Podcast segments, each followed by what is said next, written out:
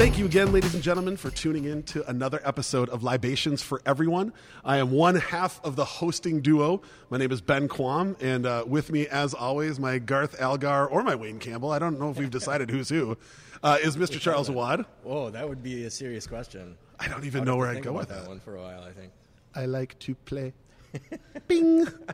Uh, so, Charles, what are, what are we going to drink today? What are we drinking today? So... We're, we have a lot of mottos on this program, of course. You know, we say uh, this is a, a conversation, not an interview. I think another one of our mottos is going to be, where we're going, we don't need rules. So we're basically, just as just as you were at a bar with friends and you have a plan to, to drink, you know, shots, like let's drink shots all night, which is the rule for this show. Rules are made to be broken. So for the second straight program, we're not doing shots. I mean, we are doing shots. We are doing just shots. shots. We have cans of uh, Surly Brewing One Man Mosh Pit. Uh, which is a delicious hazy I P A. We have cans of uh, Prize Brewing Course Correct, hazy pale ale, another hazy, which is fantastic. And then we have assorted boozes. Mystery you, you shots. Just, yeah, I just got some airline bottle poured into this glass. Well, I was trying to figure out what to bring, and um, I I think a lot of people listen to us talking about um, what we want from, from gifts, and I believe, Charles, yeah. you talked about I'd rather have something that we could I could like make and we could share. Uh, and I had totally. a I had a belated uh, Christmas present dropped off to my house from a whiskey club, where they get uh, like three or four ounce vials of whiskey from all over the world. Okay, so they're just tiny bottles of yep. just whiskeys from around the world. So yeah. this one, um, it weirdly enough came with a reserve brandy as well, which kind of surprised me because huh. the card said whiskey club. But the one that we're drinking is the Journeyman whiskey, uh, whips and whiskey. That's all it says on it. No information on where Journeyman's from, but all right, we're gonna do a little bit of that, and then I got I got a special treat for the for the final one. So sounds good to me. uh, but the and reason, I brought some Malort too. Oh, yes, love the Malort. Yeah.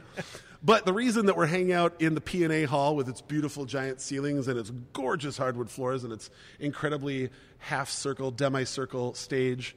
Uh, drinking and having fun is because we have this incredibly awesome guest. I've been excited about this for a long time. Uh, excuse me, sir. Could you introduce yourself to these lovely people and uh, let them know who you are, what you do? Hi, everybody. Uh, my name is Chris Reavers. First of all, gentlemen, thank you so much for the invitation to come on the show. Cheers to that. And um, you can find me on a show called Garage Logic, which has been on the airwaves since nineteen ninety-three. I was not on it back then. I was. It would in, have been awesome uh, if you were. What, eighth grade back then? Uh, anyway, uh, no, it's it's been cool. I've been at Hubbard Broadcasting for, oh my God, almost fifteen years now. Wow. That's crazy. Okay, I, that just occurred to me. Um, yeah, uh, old, early oh seven was when I started there. So it's been fun, and it's really cool to work, especially given how volatile this industry has become in the last, uh, what, twelve months. It's been really cool to be part of an ownership group that, A, is local, yep. uh, and B, that gives a crap about people, um, which isn't the case with a lot of other um, unnamed uh, broadcasting companies that I've worked for. But, no, it's awesome. Um, the Hubbard family is truly – I'm truly lucky to to do what I do and get to work with who I work with every day. And for everybody out there, Garage Logic is not an auto repair radio show. But we will still get emails asking uh, questions, uh, should I use, you know, this really? type of lubricant. Uh, it's it's insane. You just but uh, honestly, you know what's cool about getting emails like that? You know that someone went and, you know, since we, since we switched to podcast form – strictly, um, as opposed to being on the A M radio dial, we're getting new lists. I mean, I can't tell you how many times I'll get emails from people that just simply Google searched us or found us through a pod app or whatever. It's crazy. That's awesome. Um, but yeah, but that just shows you the evolution of what we're all dealing with now in broadcasting. So. I could just I could just picture like Royce reading one of those motor oil emails and then being like, "Well, I like to use glucosamine to keep my knees moving, right. but if you want to put motor oil in there, that's fine." Right? Yeah, that would probably be that. That actually might be a brilliant segment idea. Actually, now you're giving me a good See, idea. See, that's thanks, what we're here for: thanks, sharing and caring and drinking. And By talking. the way, you were mentioning Whiskey Club, and I don't know if you guys know this, but the first rule of Whiskey Club is we don't talk about Whiskey Club. Oh, well, shit. But see, that's the thing is I feel like you should have you should have come to me like this is even more D I Y than Edward Norton and Brad Pitt making soap in a basement.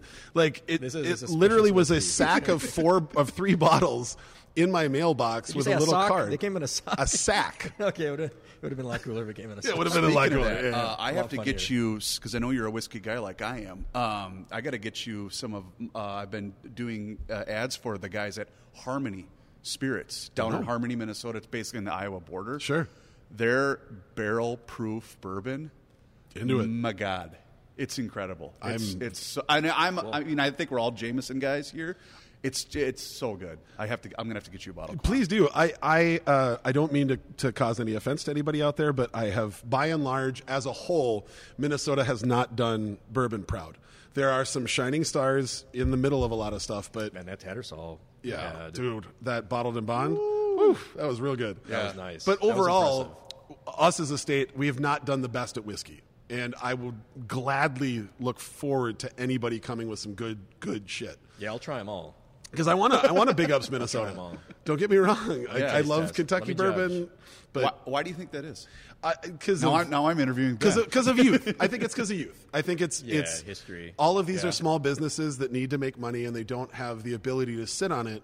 Everybody's trying to push it out as fast as they can True. to try and turn it around.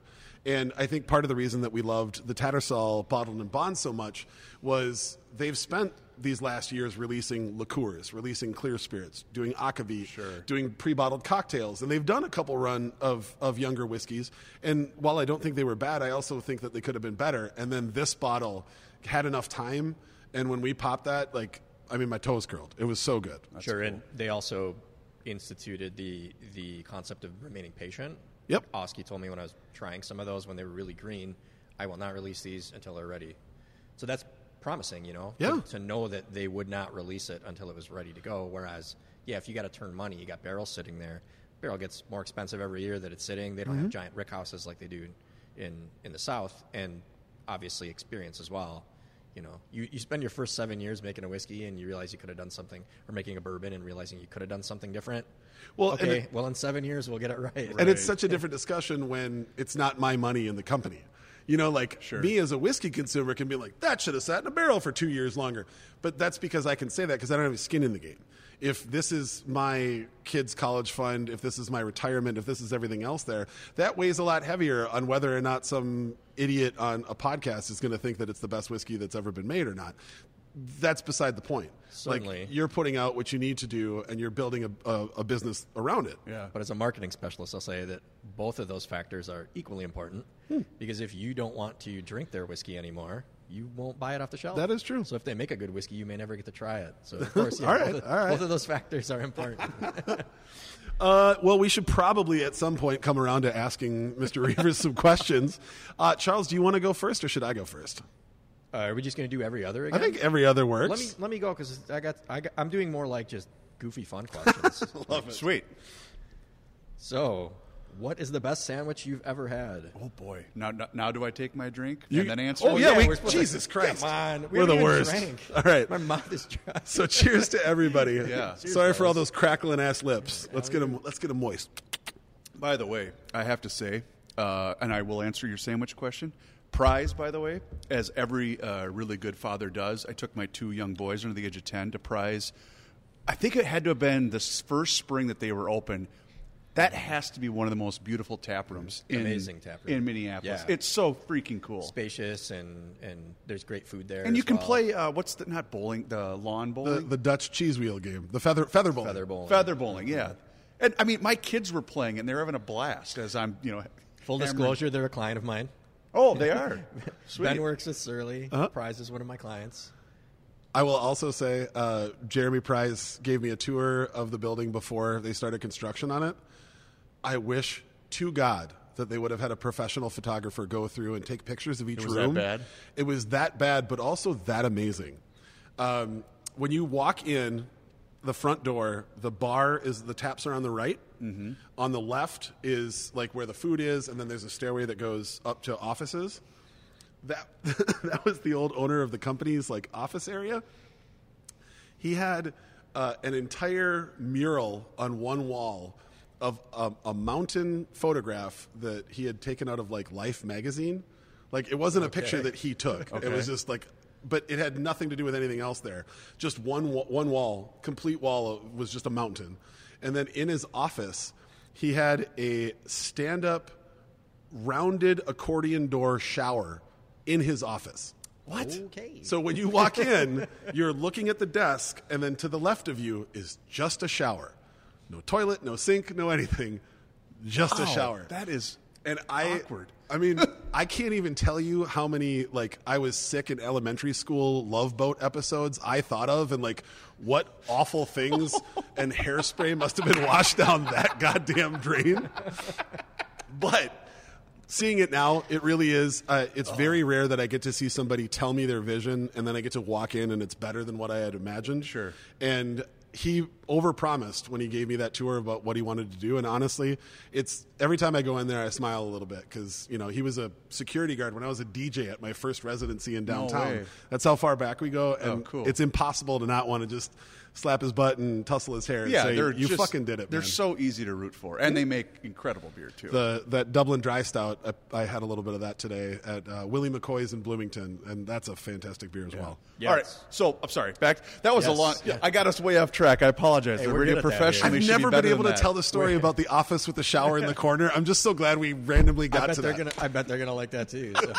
Yeah, uh, we're going, we don't need rules. All right, so my best sandwich, uh, it yeah. was January of twenty seventeen. I, I was you. leaving Jacksonville, Florida, yes. uh, as my Buffalo Bills lost to the Jaguars in an epic playoff game, ten to three, that no one will soon forget. And I was going to the airport. And I was starving because I did a, I literally did a fly in that morning because I bartended the night before. I flew in that morning, went to the game, flew, went back to the airport, and flew home that same night. Uh, but I stopped off. I don't even remember the name of the restaurant, but it just looked like one of those hole in the wall, yes. middle of Jacksonville, nothing kind of off the side of the road, and it was a Cuban sandwich. Oh, oh okay. Yep. First of all, it, the bread, I don't know how they did this, but, I mean, they got it to me in six minutes, right, because there wasn't that many people in there. But it was a Cuban sandwich that had fried onions, fried peppers, and this, I don't know if it was a pesto, mayo, something on it. I I almost want to go back to Jacksonville just, just to sandwich. get that sandwich. It was so freaking Ooh. good. And, and by the way, homemade sweet potato fries Come on. To, uh, on top of it. Oh. I almost didn't make my flight because I, was, I wanted to get another one to go just to bring yeah. it home with me. Yeah. But, oh, I, you know what? I'm going to have to look up the name of that restaurant because I bet if I look, Googled it, I'd find it in a second. Check it out. If you can find out what the restaurant is when we post this episode, we'll put that in the bio. Oh, so people sweet. Can look yes, it up. We'll yes, totally yes, do that. yes. Okay, I will for sure do that. I will for sure do that. Yeah, so that was the, the Cuban. And I'm a I'm a Cuban sandwich guy. That's the best one I've ever had, by far. Do That's, you have a Do you have a favorite Cuban locally? Um, because if you have to think about it, you should just say Victor's nineteen fifty-nine. Victor's nineteen fifty-nine, but also no, but you know, you know what I'm gonna say. Okay, th- th- they're second. Yeah. Uh, Target Field, the Tony. Oh, yeah, yeah. Come yeah. on, you're watching baseball. You're watching the Twins. That's the legit. Tony. And I, I will even walk up, go say hi to double A, doing the play or doing the P A announcing because the the the best Tony O stand is right behind where Adam Abrams is doing the P A mm-hmm. for the game. So for sure. Uh, stupid release, really quick story. Uh, I always loved Tony Oliva. He didn't. He never seemed like a professional athlete to me. Right. He was like an ambassador for baseball. Like even watching him play in highlights, like he just seems like, I'm here to just make you like baseball. Mm-hmm. But uh, I was in line to get one at Target Field, and I had kind of walked up at the exact same time as a young woman, and she was looking at me, and like we were both trying to figure out how to get into the double Dutch. And I was just like, oh, no, you know what? You go first. It's all good. She's like, are you sure? I'm like, absolutely. Like, go ahead. She got the last one, damn it. Nope. Tony Oliva was standing there, and we went through the whole thing, and then when I was going, he goes, I want to buy that guy a sandwich. I go, what? He comes over, and he just shook my hand, and he goes, thank you for chivalry. And I thought that was so fucking sweet. Wow! Tony Oliva watched me just, like, we walked at the same time. I didn't do anything nice. I was just like, yeah, I'm not in a hurry. Go ahead. That was it. Tony Oliva bought me my first Tony O Cuban sandwich. That is, you know, and I know the Twins sometimes get a bad rap, you know, for whatever, spending money. What, but they always have had some of the classiest people that have been involved in that organization. Couldn't agree more. And it's, and it's honestly why, I mean, obviously I'm a huge baseball fan, but it's it's why they are so easy to root for, in my oh. opinion. Because they, they do hire and, and try to really uh, bring in really class individuals. So I've always been a fan of that. That's awesome. I love him. Uh, Charles, question. Uh, is this a sandwich that I have made myself, or is this a sandwich I have purchased somewhere? Hey, it, it's totally up to you. Okay. Let's just say that burgers aren't sandwiches, and neither are hot dogs. And nope. If people uh, listening to this want to fight me, uh, we shouldn't probably do that because of COVID, but those are not sandwiches. I'm with you on it. I like it. I like it. Uh, if if I have to tell you the best sandwich that I've ever had, uh, it was um, sitting with my wife in Vigeland's Park in Oslo, Norway. And we have this thing I've talked about on the podcast before where we go and we make the fanciest sandwich we can at a deli. Right. And then we get a bottle of something and we go and we sit in a park or like we sit in a laundromat awesome. Or like whatever. Yeah. Like we, we can make I it. Guess? Yes. Bottle of aquavit and a bologna sandwich. Nope. No. Bottle of wine. And we went to, there's, um, it's, it's the most beautiful food hall I've ever seen. It, it, I'll, I, it's not as big as Eataly, if you've ever been to Eataly in like Chicago or New York, or I think there's one in Dallas. It's not that big, but it's the same kind of idea. It's a bunch of gourmet stands all in a row. Cool. And you can buy hot stuff and go sit in the cafe. You can go downstairs to the bar, or you can go around and kind of make your own meal with all it's the similar concept. Deli stuff. Yeah, very cool. Similar. And uh, it's called Mathallen.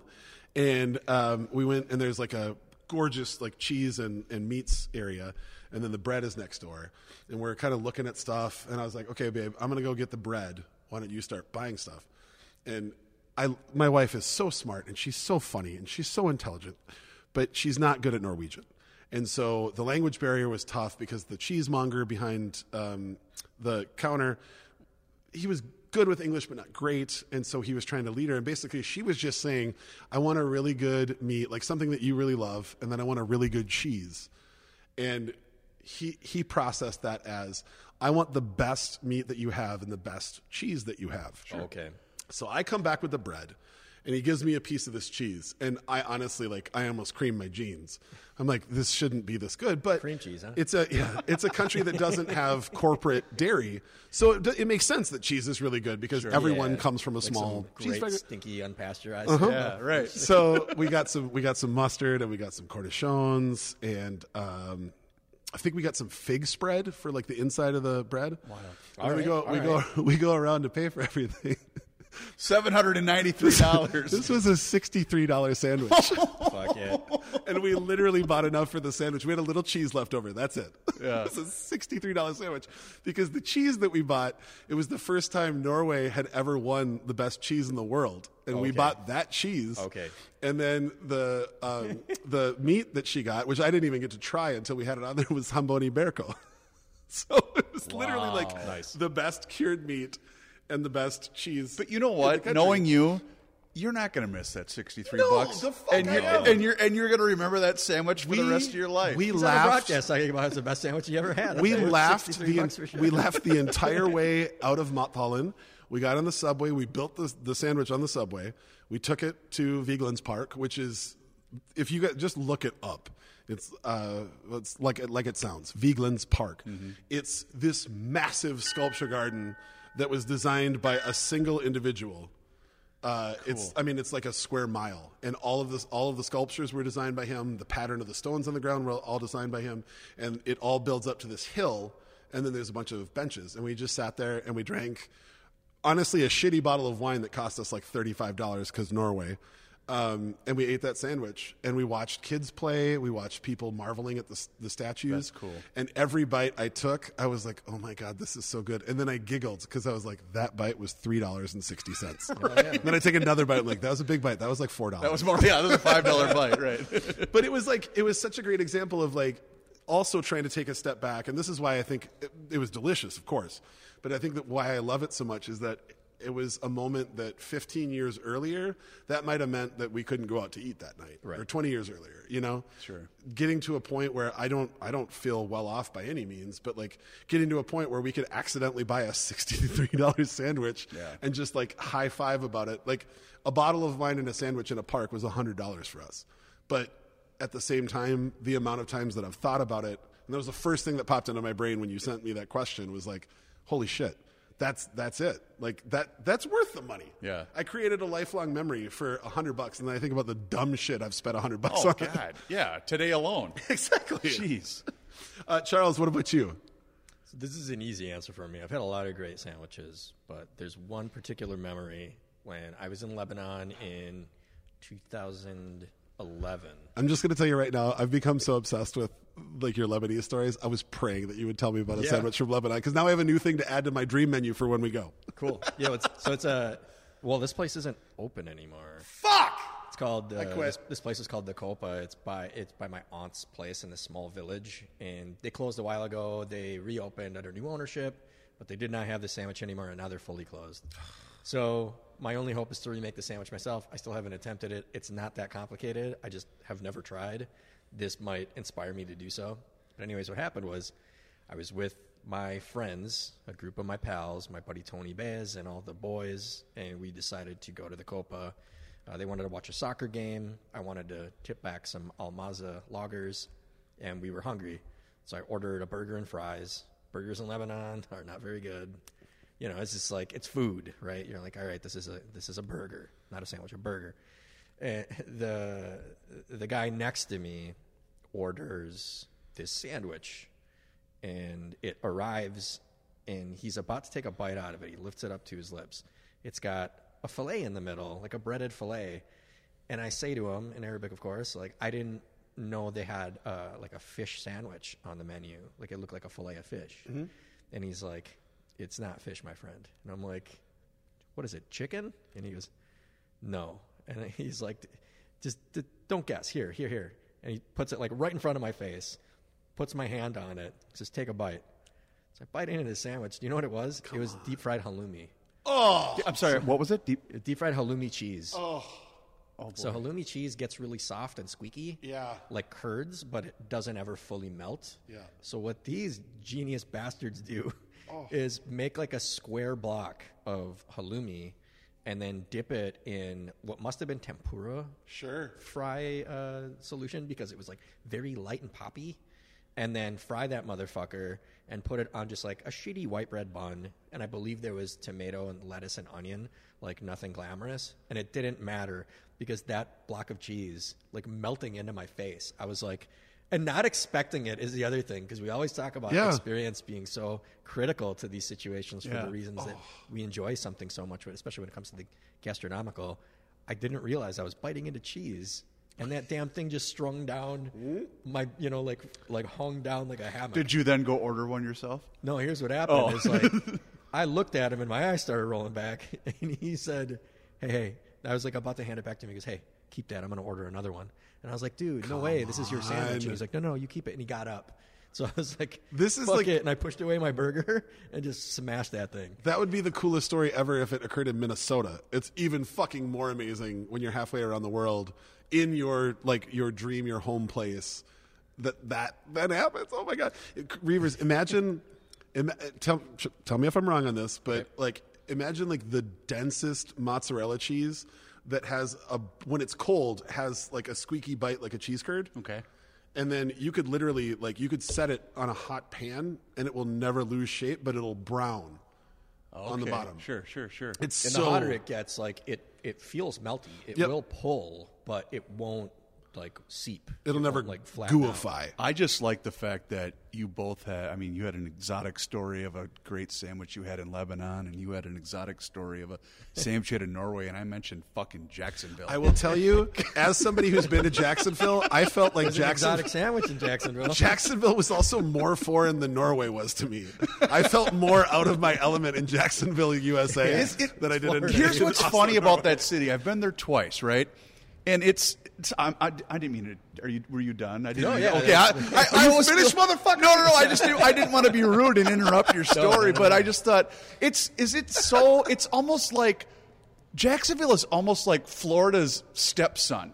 Yes. You know, because Florida's That's effed up, scary. Right? Yeah. And, and and Jacksonville's like, you're kind of it's even extra. more messed up. Yeah. You know, it's just it's just weird. They birthed Korn and Limp Bizkit. Oh, my God, that's right. And they're going to get Trevor Lawrence, the bastards. Trevor Lawrence. Oh, man. Urban Meyer and Trevor Lawrence. Oof, man. I don't even. that's that's fucking awesome. Well, oh, let's take a drink. Oh, yeah. Okay. This is the Citra, by the way, which Ooh, I had yeah. not had. I've, I've had the uh, the hazy I P A from them. Mass Hysteria? I, yeah. yeah, but I have not had the Citra. This is damn good. Yes, this is relatively new. Man. I don't know anything about Journeyman whiskey, but that's that's not bad. Yeah, let's hit it. I'm uh, I'm good with that. Where's it out of, Quam? There's no notes on it at all. Oh, it just literally, literally just gives you the, yep. not even the name? Or Well, I, I my, my guess would be I don't think he expected me to give him like a Christmas gift of hot sauces that I had made. Uh, so he was trying to find something, and I would guess that this is probably a part of a bigger kit. And he was like, here's what I have left. And he put it in like a gift bag that is, I'm sure his wife kept somewhere, and sure. then he just pulled it tight, put it in there with like a little oh, Christmas that's, card. Okay, gotcha, gotcha. So I will text and try and figure out more, or I'll just use the Google machine. I don't think I like that as much as you. I, I don't, I'm not saying I loved it, but the fact that it was called Journeyman and I've never heard of it, I was expecting something awful. Uh, like I said, I'm going to make up for it on the back end. Wink. Wink, wink. um, all right, Reavers. Yes, sir. So uh, we're all well-seasoned men, shall we say. Sure. We are of a certain age. Yeah. Um, looking back, there's obviously a lot of people that helped us get to where we are or tried to hinder what we were doing. Originally, this was going to be a positive question, but I wanted to open it up if somebody needs a good fuck you. Okay. Uh, looking back on the run to get you to where you are right now, is there somebody that was exceptionally kind for no reason that helped you out? Or is there somebody that needs a, hey, fuck you, buddy, you know, somewhere along the way? Honestly, I've been, I mean, listen, it, you're always going to run across people in broadcasting and in media that you're not always going to get along with. I've actually been relatively lucky where I haven't really had that. And I mean, I, I, I think you know this story. I've told it a hundred times, but I owe my entire career to Chris Hawkey. Um, I, I, I know you've talked to me about this directly, but I would love if you wanted to, to give, give the story. 'Cause yeah. I, I think it's cool. So I was uh, just about to wrap up my senior year at Mankato State. I don't call it Minnesota State. Go Mavs. Um, it was Mankato State my freshman year. Then it switched my sophomore year, and I refused to call it Minnesota State Mankato. It's Mankato State. Deal with it, people. All right. Um, I was I was about to get my accounting degree at Mankato, and I honestly knew that sitting in a desk for the next thirty years was not going to be what. So I remember going to my counselor, and he said, he said, Chris, you know, I got decent grades. It, it, you know, I was like a regular college student. And he said, but with this degree, you can do anything, you know, just, just, just keep that in mind, but do what you want to do. And he was, he was right. But I remember I had, I had sent out a bunch of resumes looking for an internship. And, you know, I, I remembered my senior year, I was driving a route truck just to pay my tuition. Right. And I remember I kept thinking, God, what do I want to do? I, I wanted to di- dip my toe in a bunch of different things. And Chris was the f- first guy to get back to me and saying, hey, I'm looking for an intern. I literally went up that next day because I said, uh, I, I'll come interview whenever you want. He goes, how about tomorrow morning? I went, yep, I'll be there. And I remember dr- driving from Mankato to downtown Minneapolis because he was the morning show producer back then at one hundred point three W L O L before Ooh. before K F I N had flipped yep. um, from A M to F M. W L O L, where my father was the traffic correspondent. That's right. In nineteen seventy-eight That's nineteen seventy-nine Right. So wow. Chris was producing at the time the the Alan Cable morning show with Lee Volsvik, and Alan was certifiably insane. Um, not in a bad way. Well, not in a bad way, because he was always cool to me. Like, he and I got along great.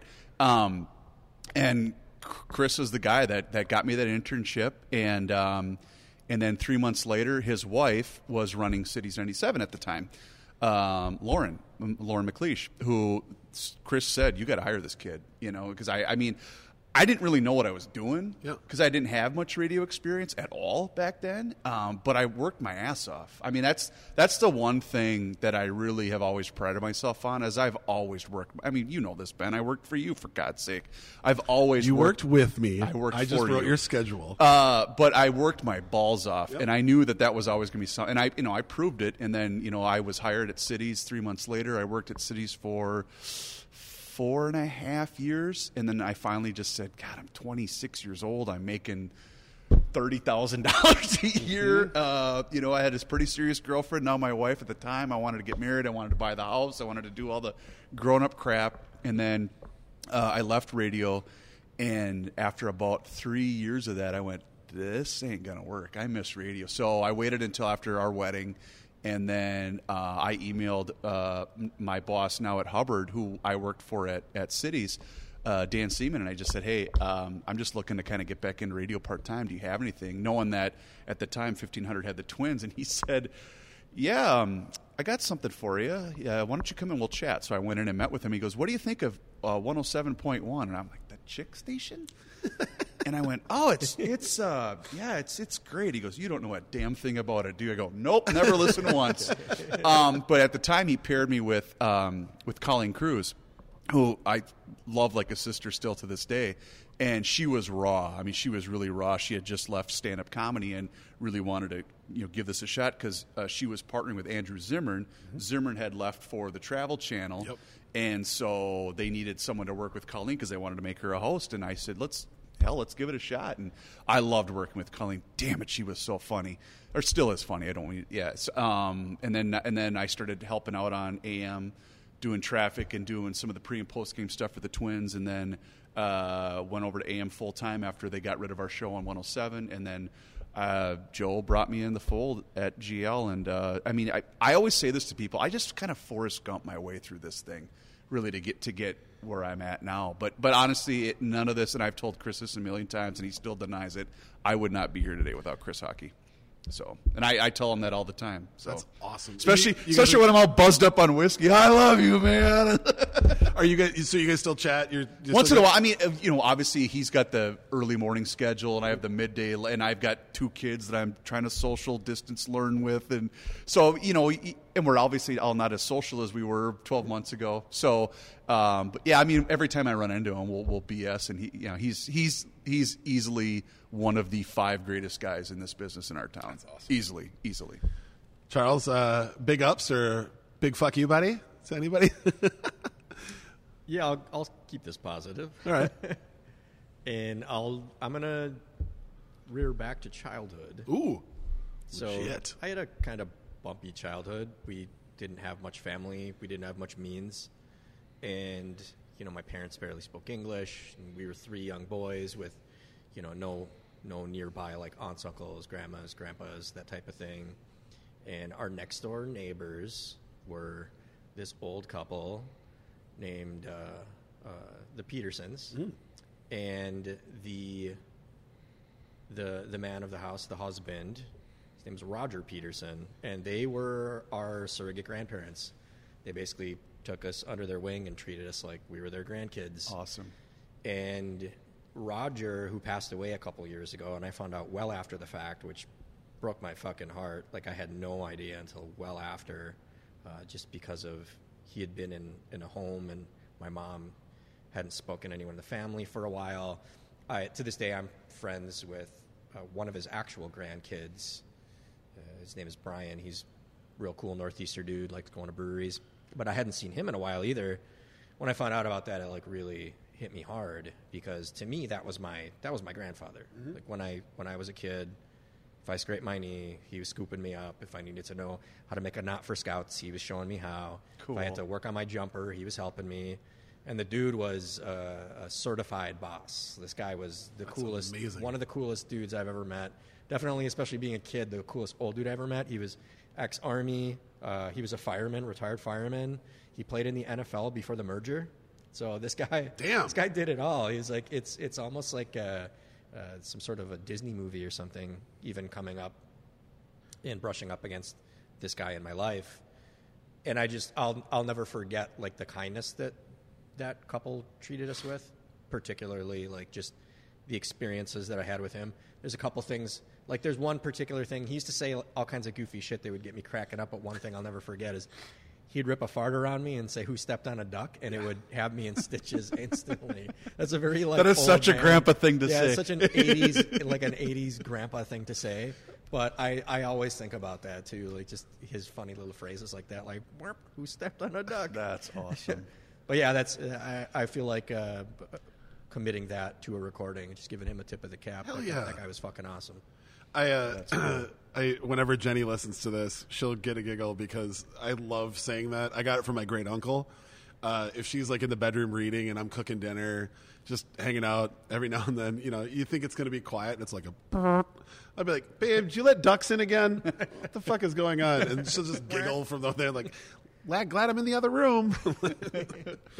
um, I mine is actually somewhat similar in the mm-hmm. fact that uh, I spent most of my youth and my twenties trying to find like male role models, just like people that would kind of teach me shit and be like, "Here's the path." And I never had a role model, but I had a lot of people that formed into sort of a path to show. And um, I don't know if he'll listen to this. I hope he does. I'm going to text him and just tell him. But I had a boss. Uh, my first bar management job was with Buffalo Wild Wings in two thousand two. Which one? Uh, I opened the Crystal Restaurant. Okay. And then they moved me to Apple Valley to be a training manager. So I was a twenty-two-year-old training in like forty- and fifty-year-old managers. And my G M at the time was this guy named Winston Wells. And Winston Wells was from Texas. And Winston Wells had a catchphrase for everything, right? So he's going to tell you, hey, fuck, um, I scheduled Carrie, and she had already requested it off. And it was my fault. I didn't go through, like, everybody's request off. Can you help me try and figure out, like, you know, how to fix this? And he'd just laugh, and every time he'd just go, you got to remember them five P's, man. Proper planning prevents poor performance. He was the first person that taught me have a come to Jesus. Like, oh, okay. I need to, when, like when we get done. Of it? Yeah, he was like, at yeah. the end of the night, I need you to close down everything because I'm going to take Rachel and back. And we're going to have a little come to Jesus. We can't deal with this anymore. And I know, like, looking back on it, I didn't, I definitely didn't get it at the time, but looking back on it, he was really reaching out because he was, I think, late thirties, early forties at that point. He was reaching out to me and like trying to teach me some shit because like the force was strong, but it was all the fuck over the place. Like I was still trying to be a kid, but also like not. And um, he took me out for beers one night. It was the only time we ever hung out. And uh, I asked him, you know, like, do you do this with everybody? Or like, it would be cool if we invited everybody. And he was like, no, Ben, we, we can't do that. And you don't know that right now, but I'm hoping that you start to learn it. And we were we kept talking for a little while. We went out to the car, and he was standing across his car looking at me because I was parked next to him. And he goes, I'm going to say some words to you right now that aren't going to make sense, but someday I think they will. The higher up you go, the lonelier it gets professionally. Because you can do whatever you want with your personal life. Right. You can succeed or fail or do whatever the hell you want. But professionally, the farther up you go in leadership, the lonelier it is going to get. And you have to just accept that. And I just looked at him and he goes, have a good night, man. See you later. And he got right. his car. He took off. And uh, it wasn't, it was at least ten years before I really understood what he meant. And it's that if you keep treating everybody as your friend when you're also in charge of their careers, they'll find a way to try and use you, to stab you in the back, to do whatever. And it's a sad thing to realize, but it blows me away the amount of times that I think, and I can still envision him standing on top of his car with his arms on top of the car looking at me and telling me that. Damn. And I've never given him credit for it. And when I was thinking about asking you this, I was like, shit, I need to tell this story. And then as soon as we post this episode, I'm going to tell Winston Wells. Winston Wells from Texas. I mean, is there? A, do you still have his cell? Uh, I want. I guess it would be Facebook Messenger. Okay, gotcha. Yeah, gotcha. Yeah, yeah. He's on social. We're we're still friends. We uh, I we we don't text or talk as much as people think we do. We talk less. But the fact is, every now and then I'll get like a little update on what's going on with his family and you know all that kind of shit.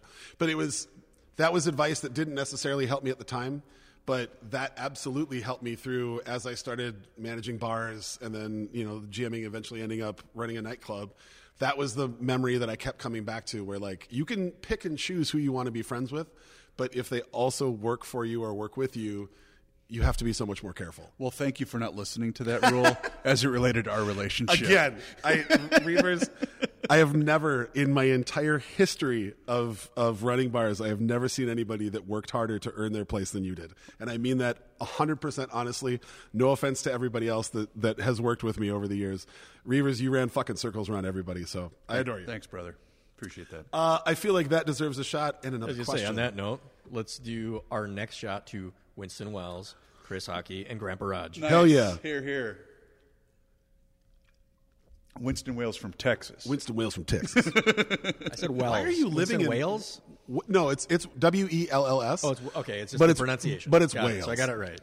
It's like I'm going to make sure I get. I know. Chris, I love I know the best Chris part. Hawkey, the best part is he's going to listen to this, and the only thing he's going to message me back is, I don't fucking sound like that. But it's, you but got it, it's, it wrong. It's you been Winston at show business. That's Win- what we do here. Also, I have a track record of doing poor accents. To Winston's so we'll be credit, fine. The accent changed like four times. Yeah, of course it, of course it did. Of course it did. Proper planning prevents poor performance. I just remember he like the fingers are in your face as he does all five. Yeah. And it's beautiful. That's well, awesome. His name's an alliteration, so he may as well use it's the like, best. Yeah. Tons of them for all his life lessons. The king of alliteration. There it is. All right. Mister Reavers. Yes, sir. Name a time you got in trouble for something and it wasn't your fault. Oh my God. Which one do you want me to pick? We said I'm the earlier. oldest brother. I'm the oldest brother of four. Oh boy! Uh, and, but you know what? I was all well, no. I want to think of something good though. Uh, okay, as the oldest brother of four, I was kind of, and I've always been this way. Just ask my wife. The overprotective type. I've always been that way with close friends, with siblings, with. I mean, my poor sister. Oh God, she she's the baby, and she's like, "Stop! I'm fine." Um, So I was moving, I was either, was I moving out of Mankato? No, uh, we were moving from one apartment to another in Mankato. This would have been about two thousand two-ish, two thousand one, two thousand two-ish. And I had to borrow my dad's Suburban. And uh, so I'm driving it from Faribault, Minnesota, my hometown, to Mankato, which is about an hour drive. And it was snowing to beat hell. And Uh, so I'm I'm driving the Suburban to go load up a bunch of my stuff. You know, your college apartment, you know, your room is just full of nonsense. Got my Vikings poster and a bunch of tubs full of clothes and crap. So uh, I remember I think I hit a snowbank, but I'm not sure. And this was a Suburban that was probably ten years old, but my dad treated it like it was six months old, like it was his baby, you know. And so the front end radiator had cracked.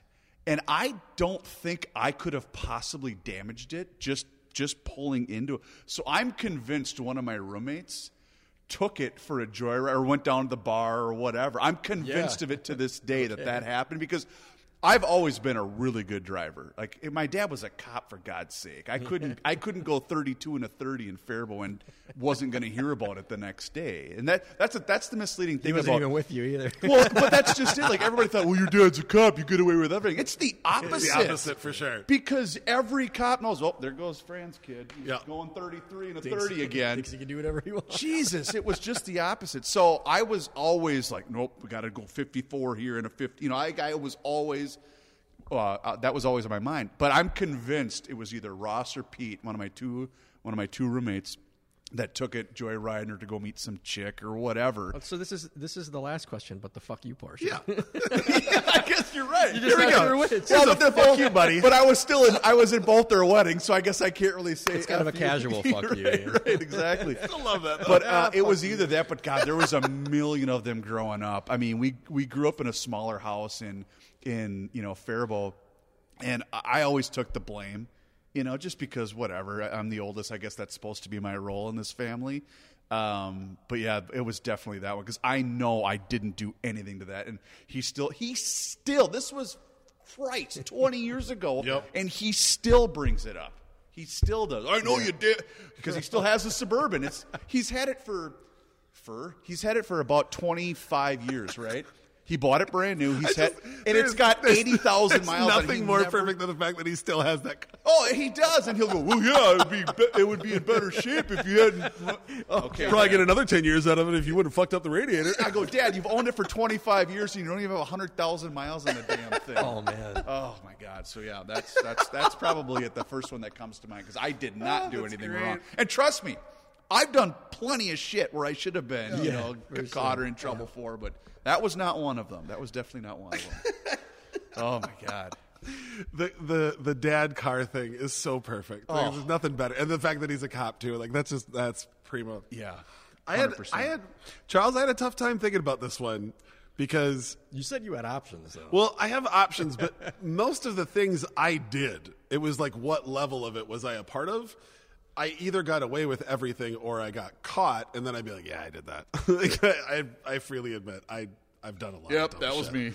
Right. The the one that stuck out to me, though, when I thought about it, like, there's there's some capers that I've pulled off or some pranks that I've pulled off where I didn't get caught for it, and then somebody else did something similar, and I got blamed.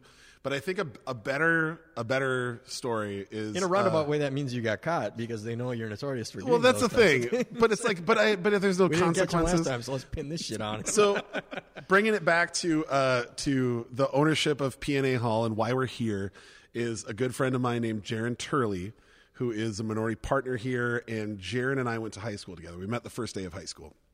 And Jaron and I, uh, we look like a hilarious tag team duo, especially before he hit puberty. This is true. Because I was like six foot three in high school, and he was like five foot two. Uh, and I was a bigger guy, and he is like a little fella. But we were we were as thick as thieves. And um, I joined choir halfway through sophomore year, I think. And we instantly had this little group of like four of us that were all about like, we'll sing the songs, we'll do the things, but when the choir director is like blathering on, we're going to like fuck off and have fun because we're Good. surrounded by fifty gorgeous women. Sure. That's a scary, uh, scary little gang name too, the Choir Boys. The Choir Boys. Don't mess with them, man. Yeah. yeah. Um, it's ironic. So it, it built and built and built. And Jaron was, he still to this day has a beautiful singing voice. And our friend Randy Larson, beautiful singing voice. Our friend Josh, beautiful singing voice. I was a bass. I could sing, but it, it's not beautiful, but I'll, I could hit the notes. I'm in tune, whatever. I think because they were all better singers than me, like the scorn of our choir director was on me because she knew that if she okay. could kick me out of choir, it's fine. Like, nothing is going to change. There's just one less bass. This motherfucker's never going to have a solo. This dude's never going to do anything cool where everybody's like, oh, look at Ben. The other three absolutely could. Like, all of them could have done some pretty hey, incredible like, shit. I guess I'll go play football. So we are, yeah, exactly. So we're uh, senior year. All of this anger has built up. And in parent-teacher conferences, she um, told my mom that I was smoking a pack of cigarettes a day, and that's why my voice sounds like this. Turns out I had literally never had a cigarette in my life at that point. It's because I have a really fucked up, multiple times broken nose, and everything goes down the back of my throat, which is really harsh on your vocal cords. She accused me of like coming in drunk because literally I woke up late and just drove straight to school. I still didn't drink at that point.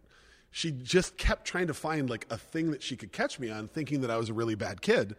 And honestly, I just loved being a class clown because I was fucking bored.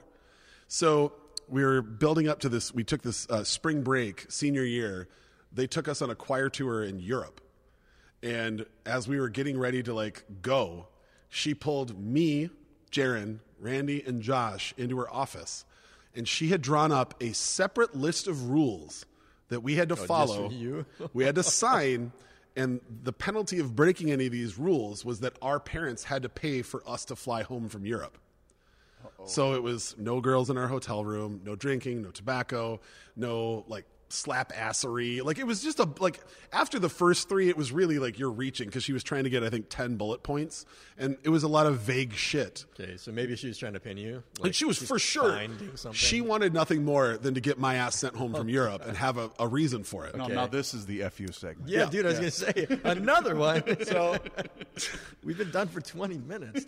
Dude. So no, no, but this is, this is where I got, like I got blamed. Okay. Was, um, at one point, we had a hotel room with three twin beds.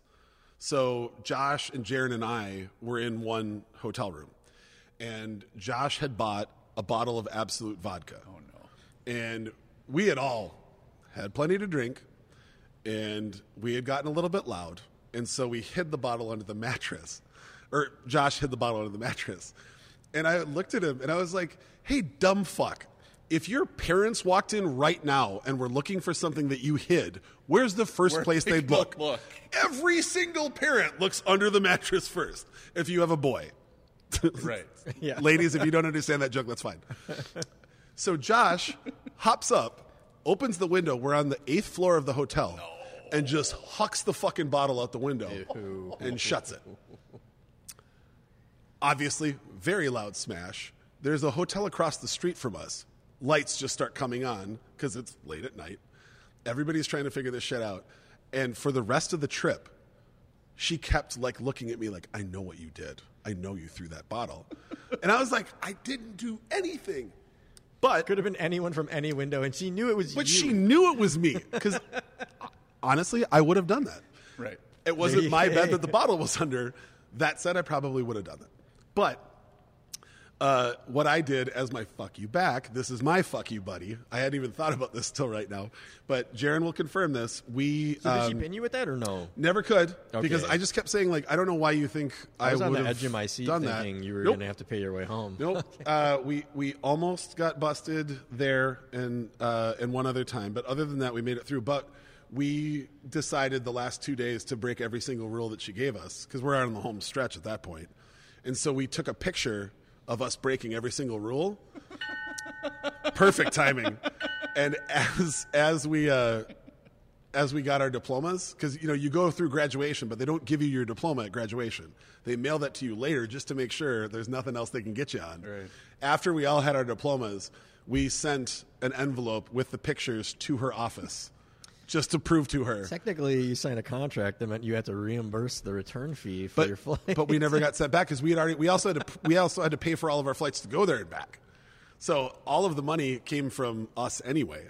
So she sure. couldn't do anything. Okay. okay. So I just because she tried to pin that shit on me, I just let her know we broke every one of your fucking rules. But the thing you tried to stick with me, mm-mm. didn't happen. Not me. Yeah. So thank you, Sandra Munson, but you didn't catch me. Yeah, Miss Munson.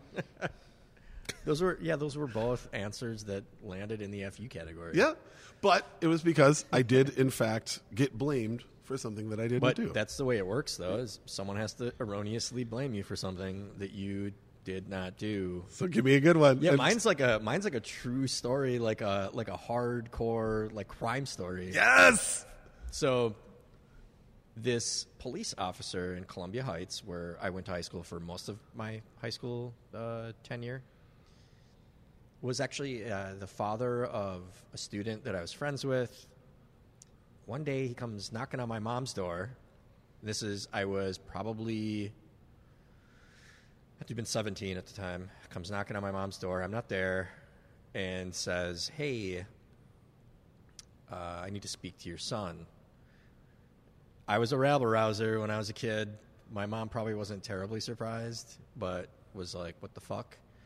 So I come home. My mom says to me, yeah, this officer from the Columbia Heights Police Department showed up and said that you are wanted for questioning in connection with a car being broken into in an alley on, I think it was forty, just off of like forty-second and University.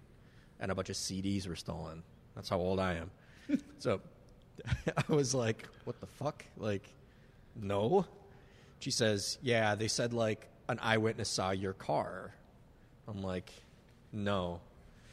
And she says, he told me that it was an Acura Integra L S with a headlight out, which my car is. And I was like, dude, absolutely not. She says, he said it happened on Thursday. So I was like, oh, man, like racking my brain. What was I doing on Thursday? So on Thursdays, and this shows what a fucking knucklehead I was when I was a kid. On Thursdays, we would go to the bowling alley.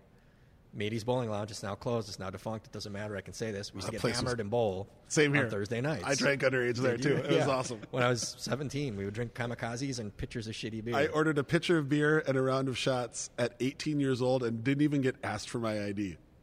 We probably, yeah. We probably, probably at the same time. Yeah, you remember Dale? Remember the bartender Absolutely. Dale? Dale was amazing. Yeah. He knew we weren't twenty-one. We were fucking children. We drove twenty minutes just to get there because it was nowhere really? Near us, yeah, but no, one lived, of our uh, friends knew that. I lived that- a mile away. Yeah, I lived a mile away. So anyways, I was like, okay, Thursdays I'm always at, and this was like two weeks after the fact. I'm like, Thursday I'm always at Matey's. Like, I need an, this is the first time in my life at seventeen, like, I need an alibi, right? I'm trying to think, like, I'm racking my brain, like, who could say where I was? Here's the other thing that's fucked up. I deduced that the alley in which a car was broken into was the alley where one of my best friends in high school lived. His name was Matt. He lived literally four houses away. I used to park in that driveway all the time. So I was like, dude, they're going to pin me with this shit. Yeah. I lucked out big time. You know how I lucked out?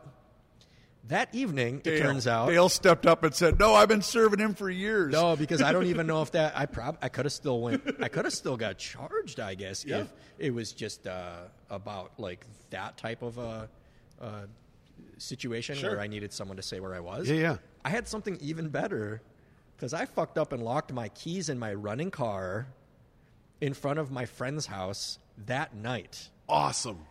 And had to call triple A. So there was a triple A report that they came out to get my keys out of my car for me at the time that they said that this occurred. Holy shit. Like, that's, you couldn't have better better and worse luck yeah. than that. Right. Worse luck for A, locking your fucking keys in your car like a donkey.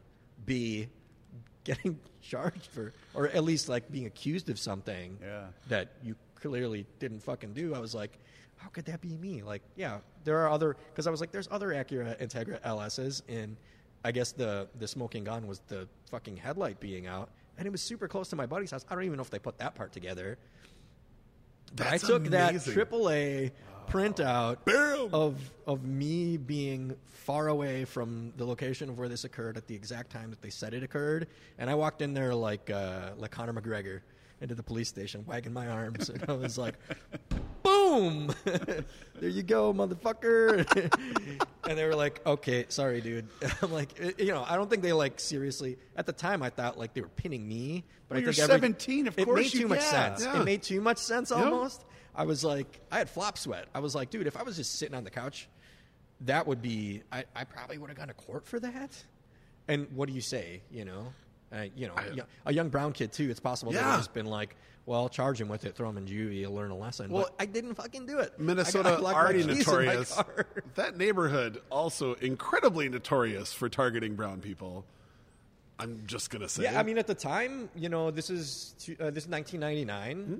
Uh, th- quite frankly, there were just not a lot of brown people exactly. around. I was, I was actually treated very normally nice. going to high school and, and in that area, which is interesting because when I went to high school at Heights, I was told that, you know, ah, people try to fuck with you because you're not white. And I was like, what?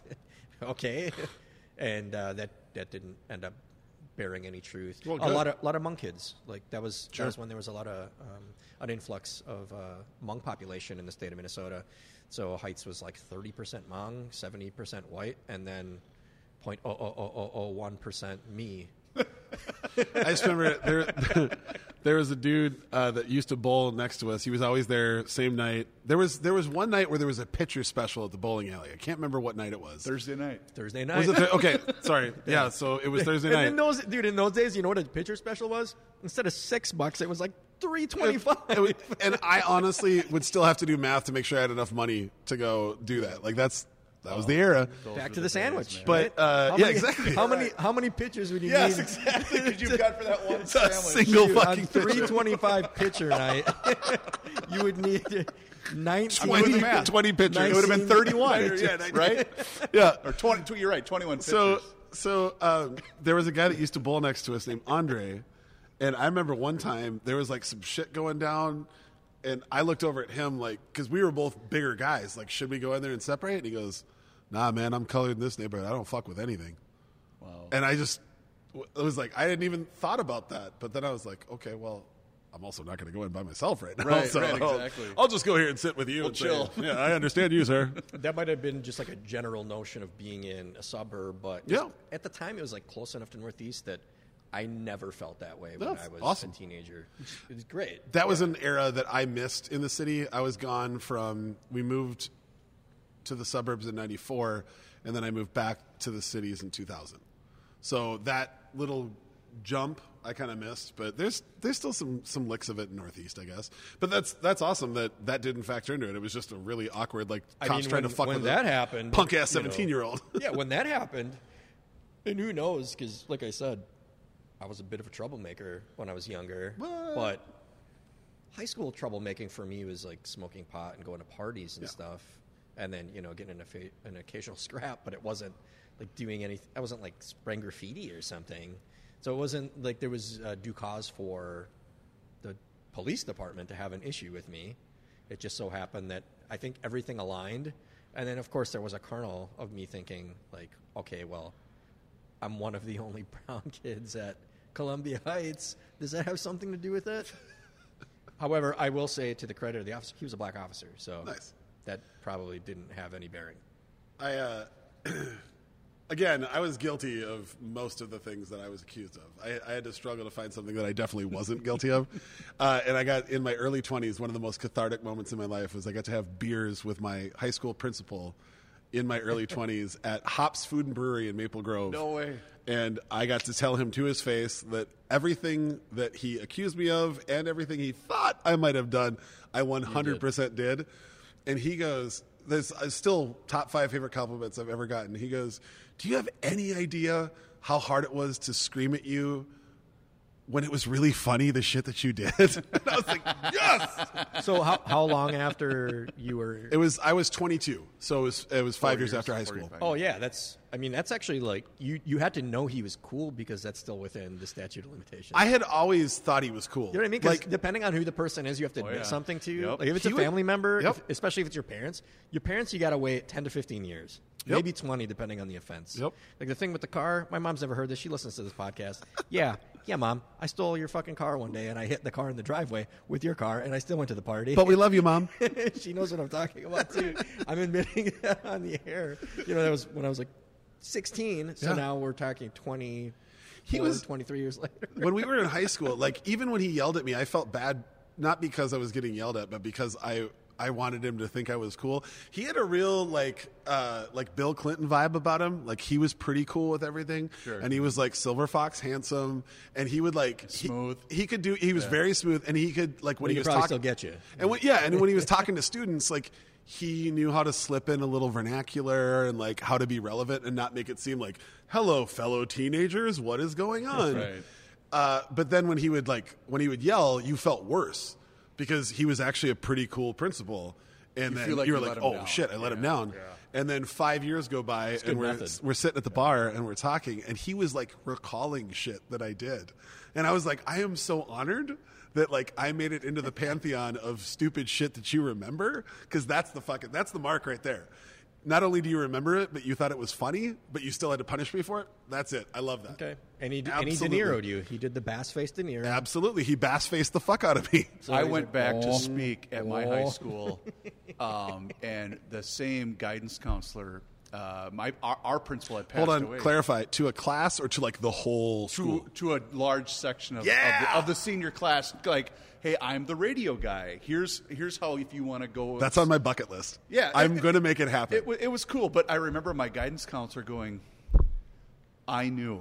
I'm like, what are you talking about, Mister Bowman? He goes, I knew this is what you were going to end up doing because you would never shut up. You know, in class. Nice. I mean, in a good. I mean, I was a nerd. You know, I wasn't. Yeah. Really, I didn't drink in high school. I wasn't really a troublemaker. I was the nerd that drove kids home from the party. You know, because I didn't drink. Okay. Um, but but were, he, he just said, "I knew this is what you, you were, were also a do. jock, though." Right. You yeah. You you were like a nerd nerd. Well, you were, right, but I you were just pretty yeah. pretty straight line at that yeah, point. Yeah, that, that, that's a good that's a better straight explanation. Laced. Yeah. And so yeah. but he, he did he did the same thing. It's like I knew this is what you were going to do.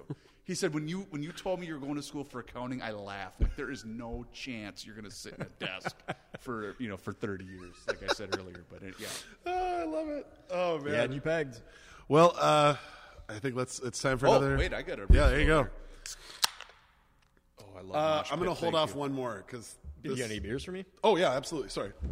Um, um, um. Here. I can has. Here, I'll, I will pass the buck over to... Mosh pit, all right? Hey-o. Oh, mosh pit's fantastic. I haven't me? had one of these in a while, and knowing that it's going away, actually, I'm happy you brought it. There will be... Don't... For anybody that just heard that, don't freak out. There will be a new, uh, really, really delicious and juicy... Uh, it's called Mapping the Multiverse. That'll be the next hazy coming out from us. What's the double hazy? Is it Rocket Surgery? Rocket Surgery is a, a hazy pale ale. Okay. So that's it. A little lower in A B V. Yeah, yeah, yeah. Uh, really, that really, really good, too. Oh, I love that beer. Yeah. It's super bright and citrusy.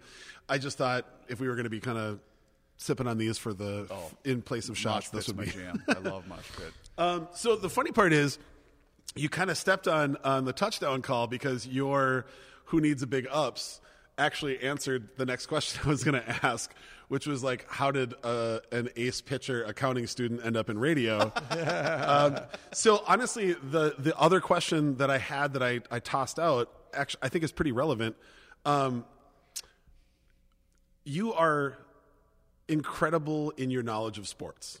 You're okay. like, no, no, no. I like I can talk to you about uh, like minutia shit, and yeah. we've talked about on this podcast. your devotion to stats and analytics for draft stuff and, and whatever with football. Yeah, my my dog was playing in the yard with my neighbor's dog yesterday, and he was literally quizzing me on stats for P F F because I have a pro membership and I'm semi-photographic. So, like, I was reading all the stats of uh, Justin Jefferson's rating and, you know, how he was just behind Devontae Adams and, like, particular stats. So, yeah, I obsess over that shit. And too. I'm I'm the guy who, if you tell me there's a competition, I'll just pick a side and I'm cheering for it.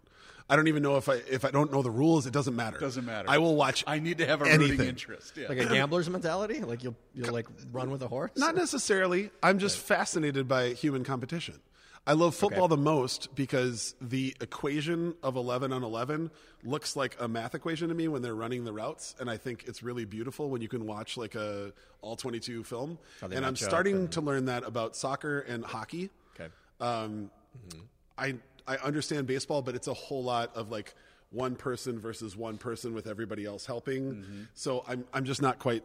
I love baseball, but it's the equation part of it isn't there for me. But we live in a country that celebrates cinema, that celebrates the big story, that celebrates the underdog. I want to ask you unequivocally, what is the best sports movie of all time to you?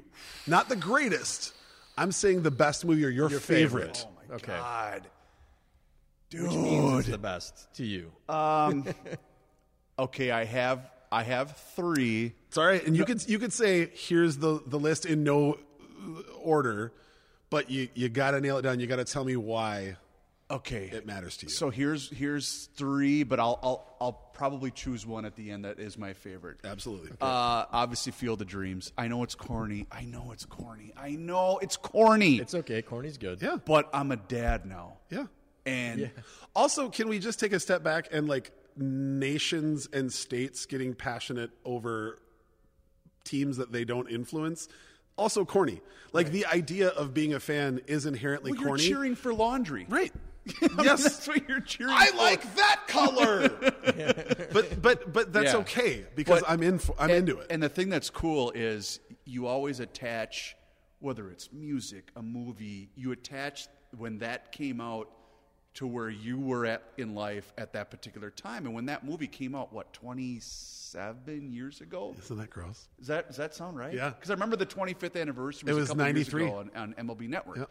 And, I mean, I was a kid back then. I was like, oh, this is – and it's kind of here. It's in Iowa. So it's kind of like we can almost uh, uh, claim it to be ours. But then my wife, who is from Iowa – Uh, West Branch, Iowa. Uh, go Cougars. What's that? Um, so we went down there to go visit family, and I said, babe, we got to take the boys to the Field of Dreams movie site. And, of course, my brother-in-law mm. goes, oh, my God, you would. You know, like, as in, as in, like, I'm a lifelong Iowa resident, you know, because he loves giving me crap, and he's a great sure. dude. And he goes, oh, my God, you would. Because they lived about maybe maybe forty-five minutes away. Here's an idea, Iowa. Make more shit that we want to go there for, right? And then maybe we won't all go there for Field of Dreams. And so, and it's so, all a Field of Dreams. Exactly. We, we, we pack them up, pack up the boys, we make the long drive up there after we had spent, you know, five hours in the car getting down there the, the day before.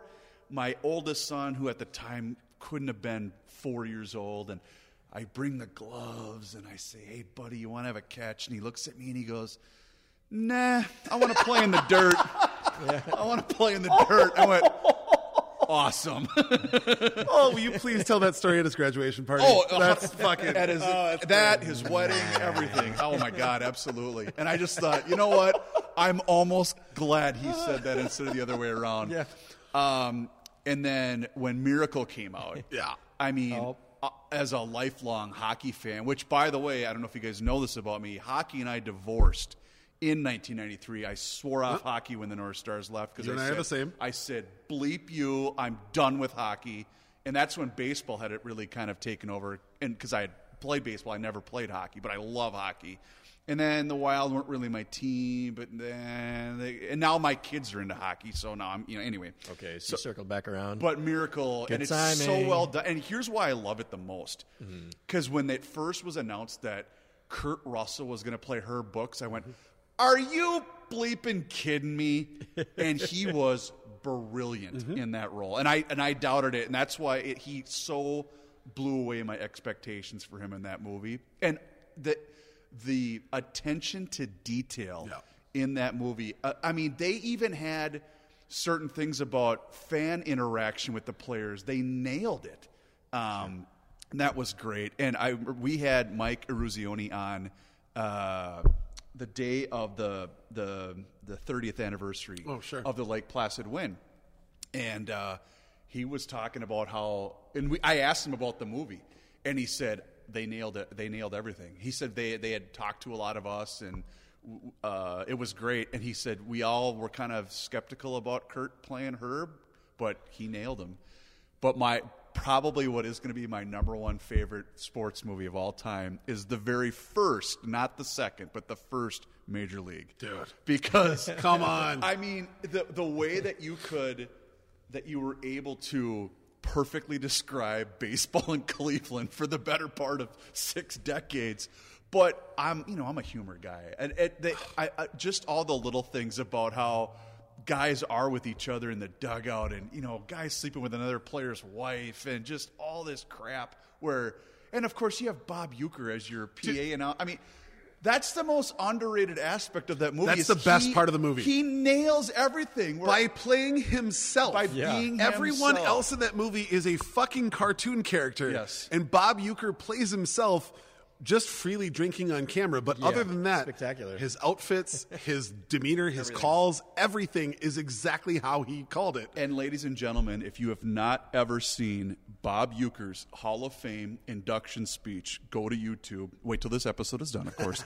Go to YouTube and watch it because the brilliance of it, the humor, the intelligence, everything about it. Do you know what was on his note card?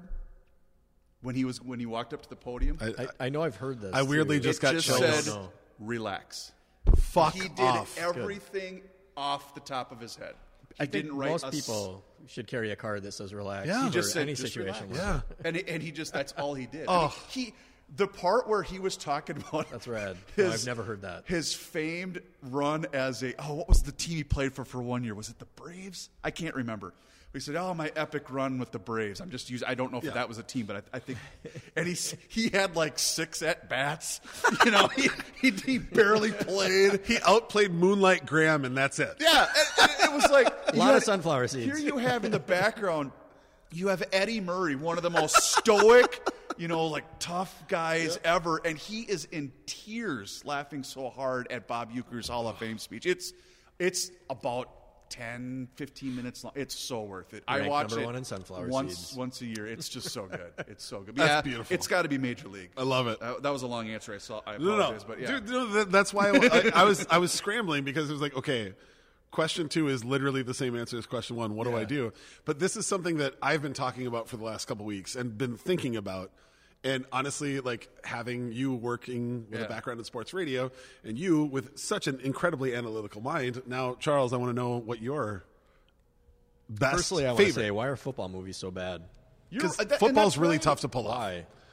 I mean, even draft day, f- draft day was fucking awful. We talked about it this was terrible a couple uh, episodes ago too, because of save how, Chadwick Boseman. Yeah, how moved I was by his capabilities as an actor that mm-hmm. he was able to play the role of this pass-rushing linebacker and was just malleable in that role. But there's a lot of great actors in that movie, and it was just bad. You just felt bad, it, bad. It, it, just, it felt it forced. It, was, it felt yeah. forced. Yeah, it felt like it felt they like, wanted to. They wanted to embody what uh, what a football executive is, where they could have just acted like they could have told them act like you're in the stock market. Mm-hmm. You know act what? Like though? A, I agree with you primarily on football movies. The only one, though, and I watch, oddly enough, I watched this like less than a week ago, Friday Night Lights. Sure. Yeah. That is that is pretty damn good. I would say there have been movies with high school that have been effective. Correct.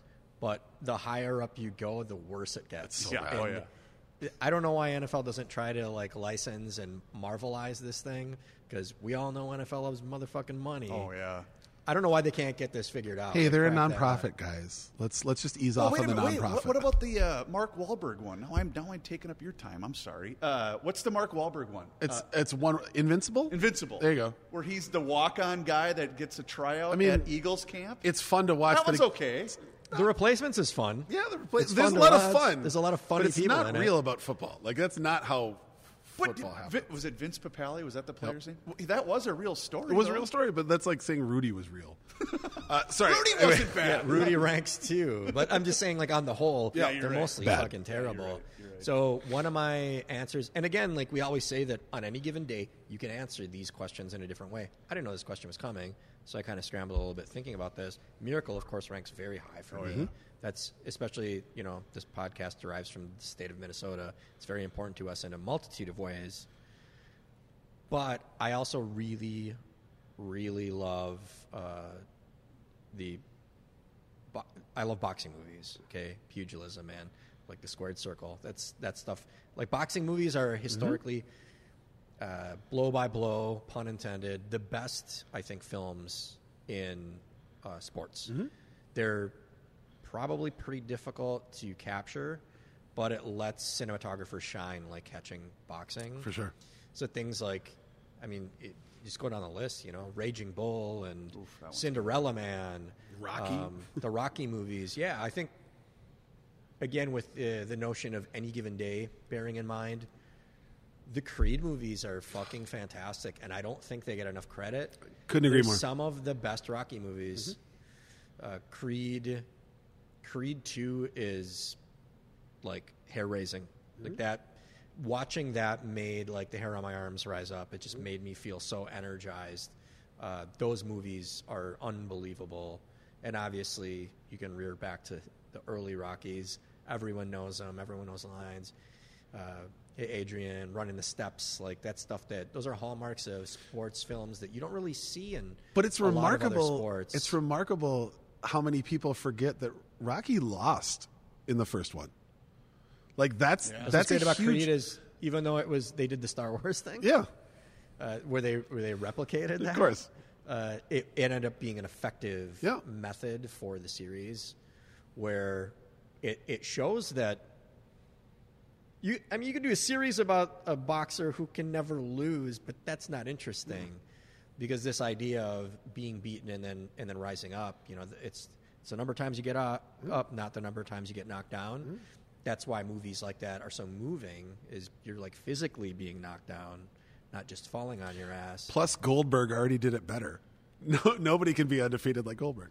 Sorry, that's a completely separate wrestling reference. But no, in, in pro wrestling, it's fun to watch someone go on a streak. But in a movie about yeah. boxing, you want to see someone who can pick themselves up by their bootstraps, and those movies are, are fantastic at that.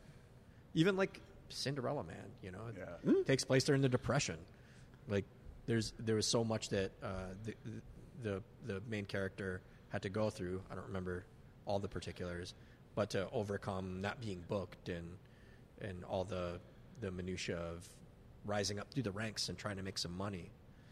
So that's, I think those are the most moving movies for me. But I would say, yeah, today, Creed two. And I, I've only seen it the one time in the theater, and I would like to see it again because it's been, I don't know, what it came out, three, three yeah, years ago, two, three years three ago? years ago. Something like that. It was, yeah. right, it was right before Black Panther, wasn't it?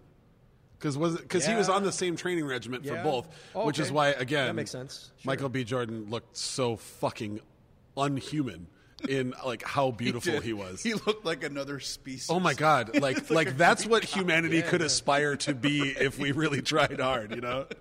Uh, yeah. He's like, how, what other roles can I get for being like working this hard to look like this? You guys got anything? Like, yeah, let me right. chain them together. Exactly. Let's keep it going a little bit, a little yeah. bit longer. Can I play a cyborg or something? um, I, uh, again, just in, in thinking about this off the dome,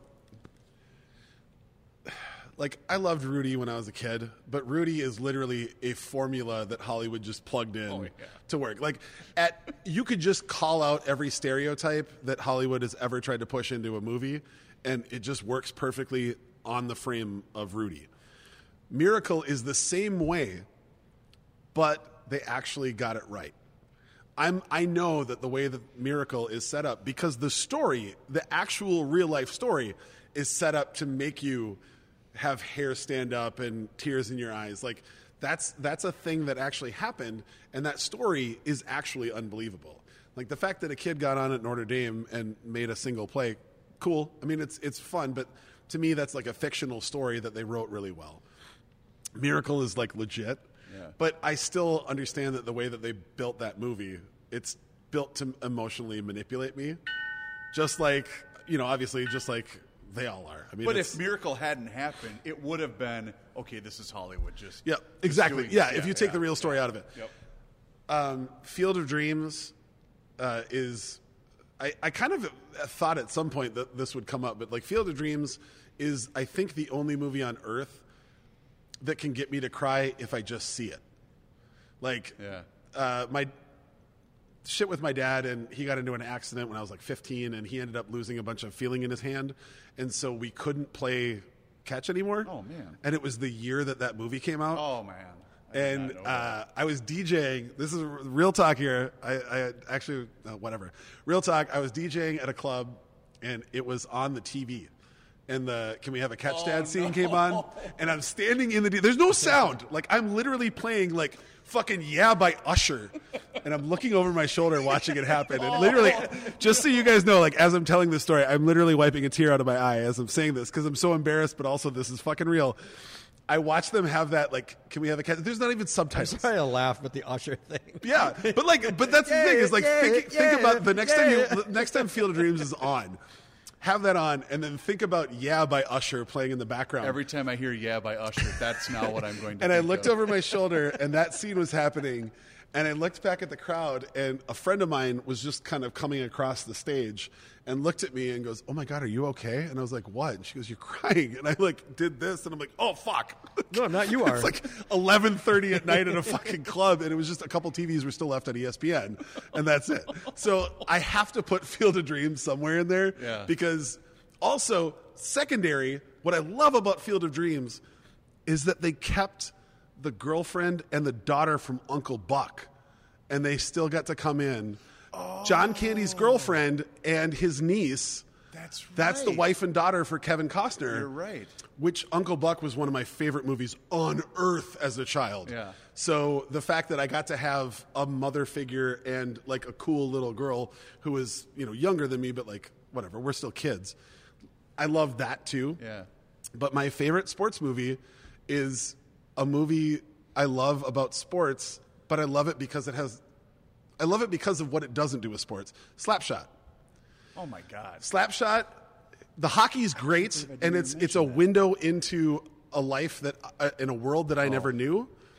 But Slapshot is probably my favorite representation of blue collar Rust Belt nineteen seventies America. It's like that and Deer Hunter are my two moments when I can get a little peek into what things were like before I was around. And the fact that not only do they treat hockey absolutely fucking realistically with the amount of injuries and back then, like no helmets and all that shit, but you have comedy from the Hanson brothers, oh. you have comedy from Paul Newman, who literally was one of the biggest stars on earth. And he does an indie movie about a shitty minor league hockey club while he's driving around a piece of shit car. Like, there's no star turn for him in that. Right. There's no reason that he becomes, like, a like sexier or more famous because of that. That was showing a spotlight on what everyone doesn't want to think about America. And I love it because I'm we now don't... hearing all the sound bites from the movie. Like, think about it. Go back and watch it again. When have we ever seen... That that's actually what life is like. Oh, yeah. You know, yeah. like, think about minor league baseball players. We never, outside of Bull Durham, which is should be on my list anyway, but outside of that, like, when do we ever get to see, like, these guys who are playing because of their passion for the game for, like, seventy dollars a game at best and all that bullshit? Like, it's a window into a world that we never get to see, and it's so real. This is going to be... It's a- gritty. It's ugly. Yep. Like, when I watch when I watch Slapshot, I feel like I can smell every fucking room. Yep. Because they let it be that ugly that you feel like you can smell it. I uh, humble brag here. Uh, during my fifteen hundred E S P N days, uh, working with Royce, we would routinely have Buster Olney on, and oh. he became... He became um, like a semi-weekly guest because, because he strictly loves Pat. Like, he... Just loves I could see, I could see that. So that's why he did the. That's why he would do it for us. Anyway, so he came in studio. It was the week the All-Star game was here. So what was that? twenty fourteen Is that right? twenty fourteen or fifteen? Yeah, at Target Field, and um, we were just shooting the breeze between uh, commercial breaks, and we had an extra long top of the hour break. So he started to ask me and Pat about town baseball, and. Re- Roycey pointed at me, he goes, well, here's a manager of a town baseball team right here. And so we started shooting the breeze about town baseball, and he said the same thing you just said about this. He said, this is a f- – and he used the F word. He mm-hmm. goes, this is a freaking movie. Mm-hmm. And I said, uh, okay. Sorry. But, yeah, oh, say the no, same no. thing. Did you, did you just say that the F word is freaking? Sorry. It's the radio guy in me. I can't. I, it's I, hard I, for me to say no, it. I just need you to say it. It's what, what was the quote? he, he said. He said. And he said, Reavers, this is a fucking movie. There it is. Sorry, I just really wanted to get you to swear in the air. That's it. And I, and I promise I won't do it again. I'm sorry, Jenny. Don't fire me. It's conditioning. But no, but, but the same same thing, because it's it's that peek into the window of yeah. we don't get paid. We we show up on Sundays and Wednesday nights because we love baseball. We're all, you know, washed up college guys that can't give up the dream. Yeah, you I, know, my I kids are you. involved. My wife loves going. It's it keeps us connected to the game. It's awesome. Real real talk. Um, for all of our listeners out there, uh, Chris was kind enough to ask me if I would do the introductions for the Town Ball, Ball Classic. Classic at Target Field, and uh, of course I said yes because you asked. And then immediately I got excited because uh, clearly I love the sound of my own voice. And the idea of announcing over all of Target Field's uh, speakers, duh. What I wasn't prepared for was it, it, got, it was fucking like one hundred degrees. Oh, yeah. And I was on the field at a table, and they thankfully, mercifully moved me into the booth. But when we were first down at the field, I couldn't believe the joy and the absolute passion that everyone in that tournament oh. had just for the sport of baseball. Like, everyone on the other team was clapping for, like, who was coming up to bat. And they were all yelling shit at each other. And it was either funny or it was like, come on, man, good ball. Yeah. Like, there was no shit talking. There was no anything. It was just a bunch of people that were getting together to play because they love the fucking game. Yep. And, of course, they're going to be competitive. They're going to do their thing. And it's good baseball. Yeah, it's great baseball. Yeah. But I, I was so unprepared for how real and how beautiful that tournament is. And the state of Minnesota does such an incredible job. In fact, sadly, we just lost our, our president, Fred Roofs, um, to uh, – I, I forget what ailment, but we lost Fred at, at seventy-one, I believe, uh, just a week ago. Um, who is the president of the Minnesota State Amateur Baseball Association. But the state, people don't realize what a big deal that that is here in this state. We, no other state in the country has the amateur program that the state of Minnesota. We have three hundred teams. Iowa wow. doesn't have any. They have a few independent teams that'll form and come up here and play us. But you'll take all of our Field of Dreams money, huh, Iowa? Yeah, I mean, if they build it. Have another but, pork tenderloin sandwich. I, mean, I, I got this email from so many people that were like, oh, I can't take my family to a Twins game. And I would reply, "Take, go find an amateur ballpark for twenty bucks. You're going to be able to t- take your kids, feed them, have a couple of beers, and you're going to have a blast." Mm-hmm. Because there's so many really cool... And if anybody wants, email me, creavers at uh, h b i dot com. We'll get to that at the end. But I'm just saying it's it's so freaking cool. It's just, it's awesome, and it's an addictive drug that, I mean, thankfully my wife is all for it because you need a very understanding wife to be involved in something like that. Um, but, it, but it's become now part of what our family does on the weekends. You know, it's, it's fucking cool. Love that, Sorry. Man. No, it's all, I'm no glad stories. We were able to talk about sports because we didn't build it into our initial questions. Yeah. And I even mentioned it to Quam this afternoon that, like, I would love to touch on sports. It's just difficult to make a palatable question that even listeners can get into. Yeah. Yeah. When you're like, oh, well, even your, non-sports well, fans your... have a favorite sports movie. But but absolutely. I also that's yeah. the thing is, I, but I also like I didn't want to. That's what you're known for. I don't, we're not here to like fucking harp on all that shit. Right. You you talk to everybody else about that. Like, we want to figure out who you are. Nice. But when it came around, too, yeah, like, like I'm, I'm sports obsessed. Yeah. I'm, you know, same here. So that's that was a fucking excellent question, and you didn't you know, pivot.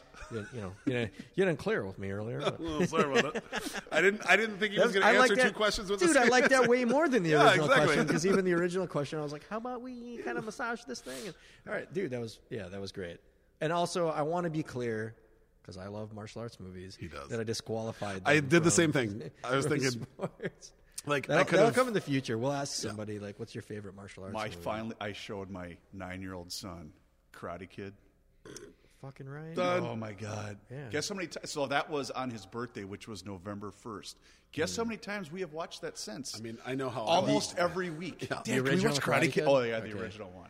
You're going to get into Cobra Kai soon. Oh. See, I, I'm so mad I haven't. I haven't. It's coming, buddy. It's, yeah? it's coming yeah. for you. Okay. I've watched okay. all three It's so seasons. Good. People are. There, I have friends who are like, they got to kill this thing. They can't do this anymore. The third season was bad. I was like, it's the same show it yep. was in season one. Yep. It's it's just Karate so it's cool. Kid. Yep. Okay. Yeah, okay. It's just like, uh, you know, it's like teeny bopper drama mm-hmm. karate stuff. Cool. Mm-hmm. All right. It's so mindless but fun. You just it's, watch it. It's so fun. Just lean back, crack a lager. Yeah. Watch the first two episodes Don't some take night, it too seriously. And you'll you'll you'll just be... You know what it is? I'm going to guess, but is it is it all of a sudden we get to hit rewind to nineteen eighty-five yeah. for forty-five yeah, minutes or we, yeah, however we, long the episodes are? This came up on a recent episode, and it was because I was discussing nostalgia for the eighties mm-hmm. because of that program. Mm-hmm. Is a big reason why, at least recently, in recent memory, they're playing like Rat and, and you know, Whitesnake and shit.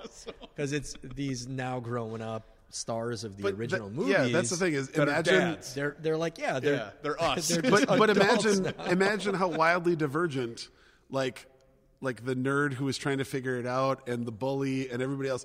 Imagine how all of those careers and all those sure. lives turn out twenty years later. Yeah. And they really don't pull any punches for like how it is. Like when it's bad it's bad and when it's like good it's good, but then good's also bad. And bad's also. It's crazy how well they pull it off where it's not just like cheesy, like here's a bunch of references you'll understand. Like they let people have shitty lives and they let people say like, yeah, that fucked up everything for me for the last twenty years. Wow. Yeah, absolutely. And there are waves of realism to it that make you feel invested in a similar way to the original Karate Kid. And then when they do flashbacks, Daniel LaRusso's a poor kid. They have the, they have the footage. Because it's all the same oh, people. Sweet. Yeah, so yeah, yeah. when it's they the start same. arguing about some shit, they they'll the property, cut to a flashback, so. And you get to watch the scene from Karate Kid. Throughout yeah. the series, yeah, yeah, they show flashbacks oh, to great. all the films. I'm, okay, sorry. Anyway, I'm, I'm in. I'm in. so it. good. Oh, it's so good. All right, Drink let's have some drinks. Cheers, guys. Mm-hmm. Oh fuck! Mister Hold on, Miyagi, hold on. Cheers. I got to take my Rest Malort because I got one coming for you next. Oh, yeah, okay. Well, fuck it. Swig number two. All right, Charles, you ask and I'm going to pour. Yes, sir. All right, my last question. What is your favorite food or alcohol trend that never stuck? Like something you thought was about to become a big deal and then didn't happen. Favorite food or alcohol trend that I thought would be big and it never stuck.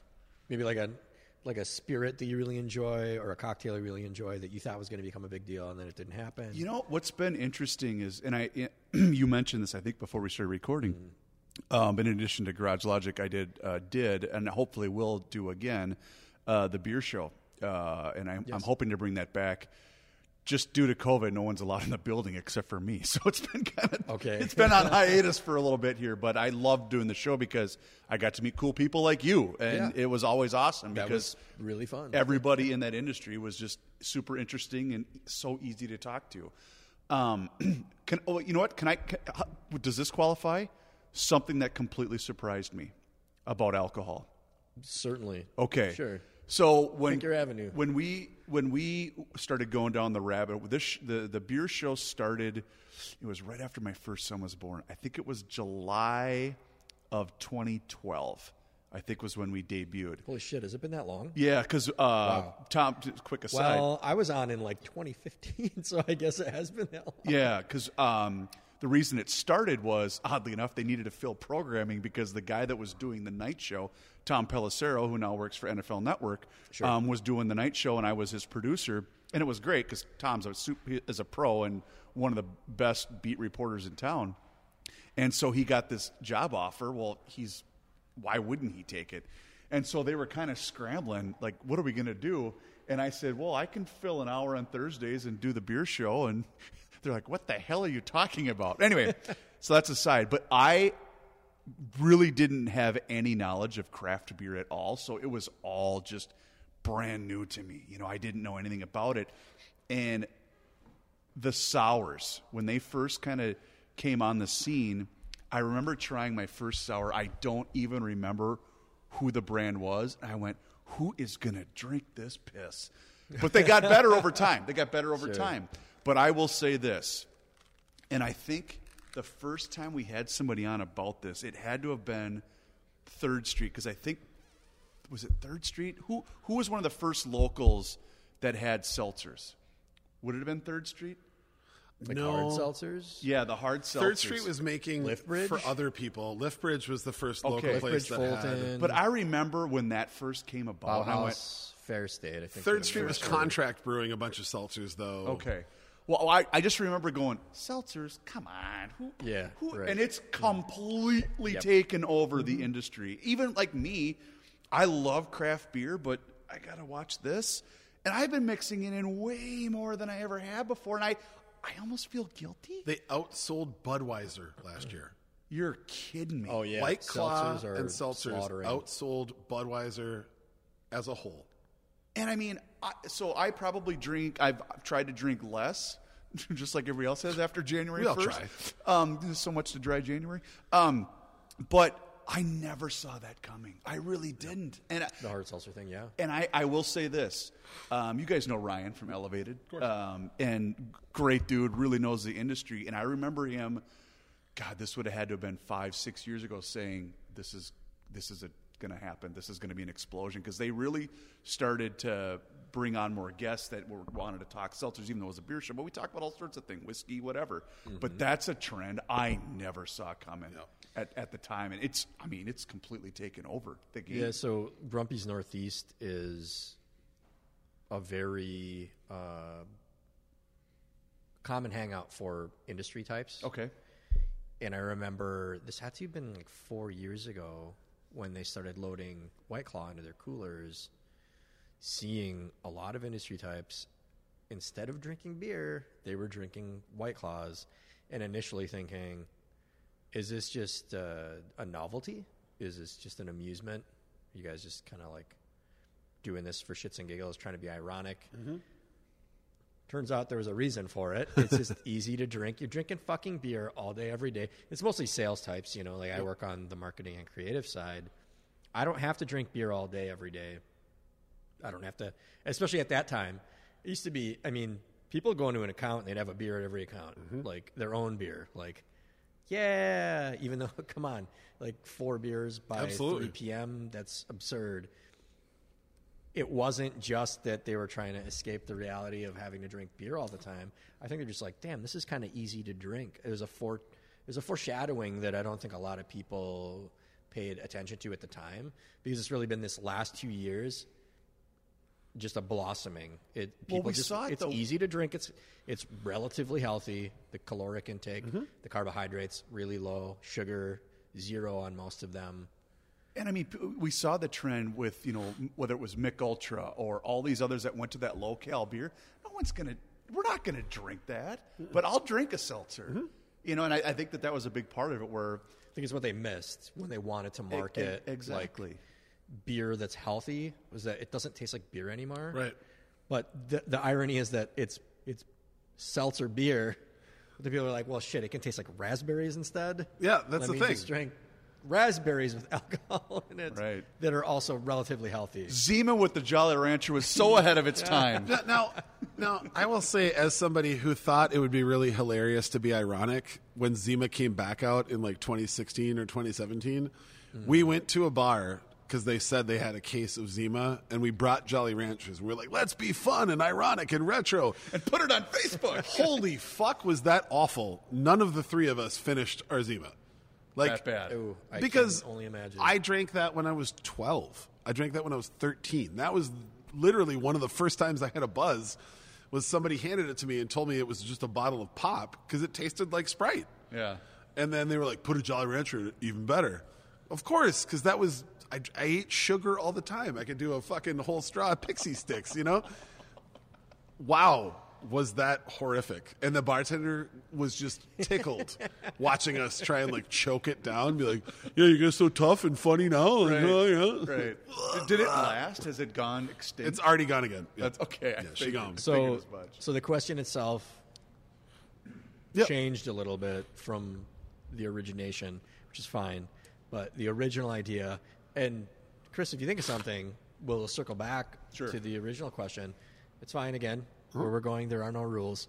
But the original question was, is there a trend in food and bev that never quite stuck, that either you thought was going to or started to and faded away, that you wish made it?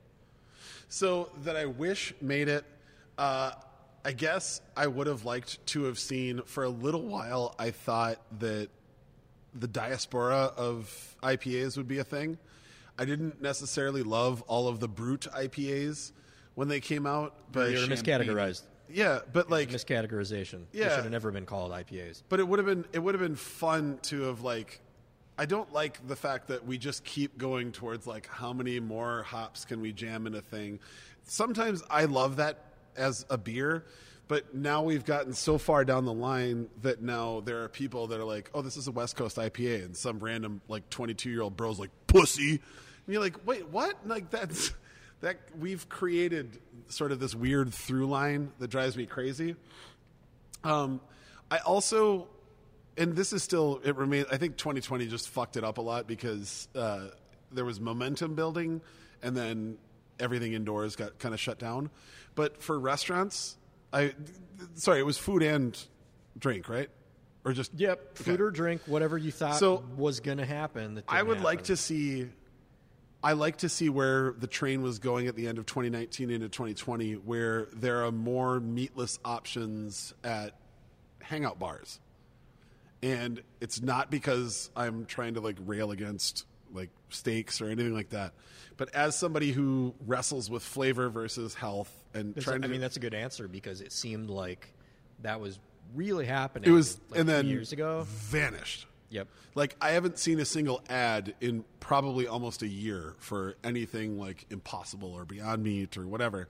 And, of course, at the end of the day, I would rather just eat straight-up vegetables. But as somebody who loves a cheeseburger, as somebody who loves all of the good things, I really love the fact that I was starting to see more and more bars popping up with, like, Impossible Burgers or Beyond Meat or whatever.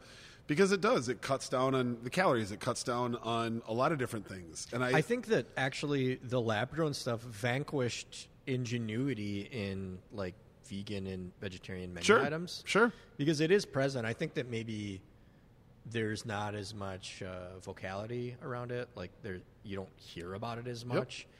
But a lot of restaurants have that as an option. Hmm. I think a lot of them used it as a bailout to use any ingenuity to make other dishes that are vegan. Agreed. Like, no, you just get the vegan burgers right there. Like, and, and I agree with you. Like, especially, like, there are so many cultures around the world where, like, a meat protein is not the, it's not what we all gather around. Mm-hmm. Like, I love eating, uh, like, like, North African food because most of it is, like, doesn't involve that. Uh, Mediterranean food, a lot of that. Yep, Lebanese food. I grew up eating, you know, it's not that they don't like meat. It's that, hey, guess what? We have dishes that don't contain meat. It doesn't and have to be to start every night. Most of the dishes can or cannot contain meat. Mm-hmm. Like lubia, this like green bean stew. You can make it with meat or you can make it without meat. Uh, you can make spinach pies. You can make meat pies. You can make almost, and you know, uh, uh, uh, Grape leaf, grape leaf rolls. Yeah, there you go. They can have meat or they cannot have meat. That's uh, just the way it is. Curries across uh, uh, across Indonesia and India and Thai, Thailand and, and Vietnam. Like there's so m- mm-hmm. every so many other cultures. Protein, meat, protein doesn't have to be the star all the time. And w- w- the reason that I'm pissed about it, where I thought it was, and I hope it just can be resurrected. The thing that bums me out is that. What Americans do is like there's like some bullshit pasta primavera on the menu. And they're like, well, that's the vegetarian thing. And then maybe there's like a soup or like a salad that doesn't already have meat in it. And I'm afraid that we're just going to go back to that.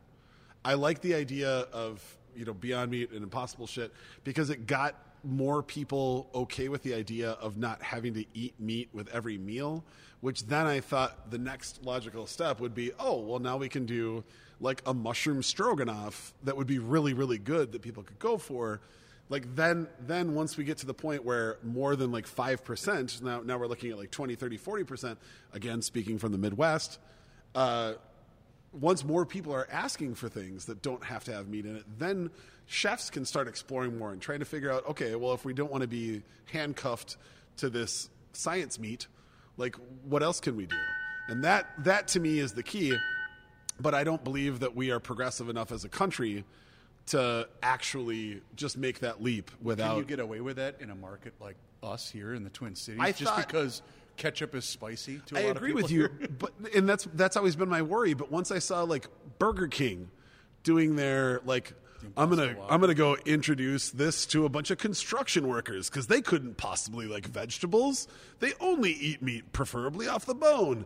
And this guy would be like, oh, "This is really good, man. Where'd you get this burger?" And I don't think it's bullshit either because I have friends who are big time meat eaters that order those. Yep. It's, so it's yeah. just like, to me, I like the idea. I, I want to believe that America can make massive leaps forward, but at the same time, I don't believe that at all. Right. I think, not to get too political, but I think that the last couple months have proved that for us as far as politics go. And I think that we're the same way with like with food and with money and a lot of other things. It has to be with, especially if there's not necessarily a victim that people can see every time. It, our change has always come incrementally. I'm not saying that as a positive thing. I think it's a negative thing about our culture in general. But I can't pretend that all of a sudden overnight we could be like, oh, yeah, it's super cool to have halloumi cheese sandwiches. But holy fuck, I would weep with pleasure if I knew that I could walk into a, a bar and get a halloumi cheese sandwich. Right. Because it's still protein. It's still... But is, the menus, though, I think yeah. are going to get scaled back just because of the financial issues. Because everybody's hurting so bad. Yeah, and yeah. and that's the thing. And, again, it, it comes another to... Another thing to consider is if you're making something that is naturally vegan instead of, like, pulling tricks, mm-hmm. vegan or vegetarian, your margins are pretty massive. Uh, you don't have to use fucking king crab or squid or Wagyu beef or even chicken thighs. And you make something with, like, eggplant. You make a baba ganoush or something and put that on your mm-hmm. menu with, like, pita to dip into it. That's vegan, but you can still get eleven bucks for it. The truff, the, so ma- the, maybe it'll help us return to I hope center it does. When it comes to those things. The tough part is... give us more options that aren't just, like, meat-centric. I also still just think... Because even even as a fucking avowed meat eater, I love meat. And I'm sorry, I, I didn't mean to mm. keep cutting you off, but it's like, I, I, I crave meat. Like, I can't not eat meat, even growing up on... a Uh, pretty, pretty. He- I mean, we ate meat when we were kids, but like there was a lot of no meat because mm-hmm. we didn't have much. The meat. Money for it. Yeah, and even like my life now as a thirty-nine year old, I can't go that long without eating a steak. Mm-hmm. Like it is, there's like an animalistic instinct for wanting a steak. When you look at a menu, it excites me to see like beautiful charred barbecue carrots at a, a restaurant. Like the Public Inn in Chicago. Yep. We were like, oh, dude, those carrots are better than anything else on the menu. Oh, shit, there's a Wagyu porterhouse. Just trust me. Have them together, but the carrots are, like, transformative. I'll make you the porterhouse on my grill. I can't make you those fucking carrots. The the thing that I keep coming back to, though, is that we don't we don't even have a generation of cooks that are ready to take on, not that they don't have the talent to, but they don't have the background to take on, like, we're still teaching everybody that's coming up in the ranks, cooking anywhere outside of fine dining, that fry the meat until it's done in the grease, and then you put whatever bullshit onto it and you give it to them. I, that's the thing is, like, I also don't want to go back to just overcooked, mushy vegetables in everything. Like, we have to make that a sure. focus. And I just thought, I, to bring it back to my original comment, I just hoped that seeing companies like fucking Burger King get behind a vegetarian sandwich would mean that that would become more applicable across everything. Yeah. Well, yeah, but they put mayo on it. Oh, okay. But you, can you get like a vegan version? You, yeah, just without okay. mayo. Do they do a vegan mayo? That seems like an easy thing they for them to do. Do not. Okay. But it's, it's, again, just like a, you went that far and you didn't go that last. Right, take it one more step. Uh, but, like, that's that's the thing that frustrates me is that, like, I thought we were making steps where all of a sudden you could go to, like, a shitty dive bar and there would be, like, a legitimate vegetarian option. Okay. So I guess that's... Yeah, no, I see that because, yeah. dude, two years ago, it was it seemed like it, here in the Twin Cities, there was a place called the Herbivorous Butcher mm-hmm. that opened in Minneapolis that was a butcher, and it... They got, like, worldwide acclaim for this. it's a butcher that serves vegan meats. I'll be I'll level with you. I'll be honest. I don't understand as a as a omnivore. I can't understand the appeal for a vegan to want to eat something that like appears to be meat. Mm-hmm. It's okay. It doesn't mean I have to understand it. That's the other thing that's important to understand is I don't have to understand. And I've brought this up to my vegan friends. Mm-hmm. Like, why are you, why do you want to pretend to eat meat? And I think for many of them, it's that they were former meat eaters. Yep. That I totally understand. Yep. I get, I'm like, oh, okay. So, like, there's some sense of comfort in that. That makes sense. Uh, but, like, this place is a butcher that sells all meats. I'm doing air quotes. You can't fucking see it. But it, they're, they're, like, making fake meats. And, like, this place has been slammed for the last two years. I guarantee they're still slammed. They make stuff for restaurants, too. They got- Super fucking cool. But, like, when that happened, I thought, here we go. Like, these options mm-hmm. are going to be available to people. Like, again, no ill will. I right. I want these options. Yep. I want to try stuff if it makes sense. If you can use seitan to make like some kind of patty, you know, I'm dude. I'm Lebanese. We eat falafel, chick mm-hmm. chickpea patties that taste like fucking meat. That's mm-hmm. like the best thing you can use to make a fuck yeah to make a uh, a vegetarian burger. Yeah, chickpeas. It bites like meat. Mm-hmm. It tastes like meat. So I'm I'm all for it. And, and there's something to be said too about a place that's still willing to to, to kind of go down that path too, mm. or, or, or go down that route, because we all know that all these places are struggling. I oh, mean, dude. I mean, I, I I just hope the vast majority of them are able to make it make it through the other side. Because, I mean, quick quick plug. Uh, I think you've been there with me. Thirty Bales, yeah, of course. Hopkins, Big They're Ten amazing. Subs came back. Mm-hmm. They're they're a scratch kitchen. You're a meat fan. You ready? Have you ever been there? No. Short rib pot pie. Ridiculous. Let's it, go. It, it's it's so good. It's unbelievable. And they also do short rib tacos. Okay. I didn't get the tacos. With caramelized with caramelized pickled red onion. And I, I mean, you're talking to the Rice County. I mean, when you're talking Dude, pickled red go. onion. Yeah. It's but it's but that's I'm what you're saying. It. Like they, they the, well we and Todd, the owner, his whole thing is I have to find a niche. I have to find something that someone's going to be willing to drive from downtown Minneapolis or from Carver, Minnesota, to mm-hmm. come to my restaurant, because sure. if I'm just doing the normal stuff, like you were saying, Done. no one's gonna, you know, no one's mm-hmm. gonna stop it. But oh, okay. dude, I'm a big short rib fan, so that was like, Ooh, okay, you got em. me there. Short rib, long rib, doesn't matter the length. Be- a beef rib. rib, beef ribs blow my mind. Yeah. Let me give my answer. We we've gone really far yeah. over. Uh, Sorry. So like earlier, I was talking about fucking cheese. You think I would work for the Dairy Association with this answer? But dude, raclette was becoming such a big thing two years ago that I bought a raclette melter. I have the fucking concrete stand with the lamp that melts raclette cheese so you can scrape it onto stuff. And at my Super Bowl party two years ago, I basically bought it for that because that's the kind of weirdo I can be at times. I bought this raclette melter. It's basically this heat lamp that like sears the cheese off a wheel of raclette, which is already pretty expensive cheese. But I made these... Um, This is silly to even talk about. No, it's not. I got prime awesome. New York uh, and made like a rib roast in my oven, and then I made four different versions of like steak cheese sandwiches. And we're going to his was house on all of them. Yeah. The toppings the were well, different, so there there were a variation of toppings on on each of them, but. The one thing that was consistent was this prime New York that I roasted in the slow roasted in the oven, medium rare, of course, Duh. and the raclette being melted under that fucking heat lamp that I scraped off on each sandwich. And at the time, I was like, dude, there started to be all this food porn about raclette. I thought for certain yeah. raclette was going to be the next big thing. I think the reason it never caught on, it wasn't that raclette isn't delicious, because it's delicious and it's pretty expensive, but a little goes a long way. I think the reason it didn't catch on, and I learned it firsthand, is that that fucking lamp takes forever to melt enough to scrape onto a single sandwich. For sure. That, like, if everyone ordered a raclette sandwich at a restaurant like Red Cow, it would take right.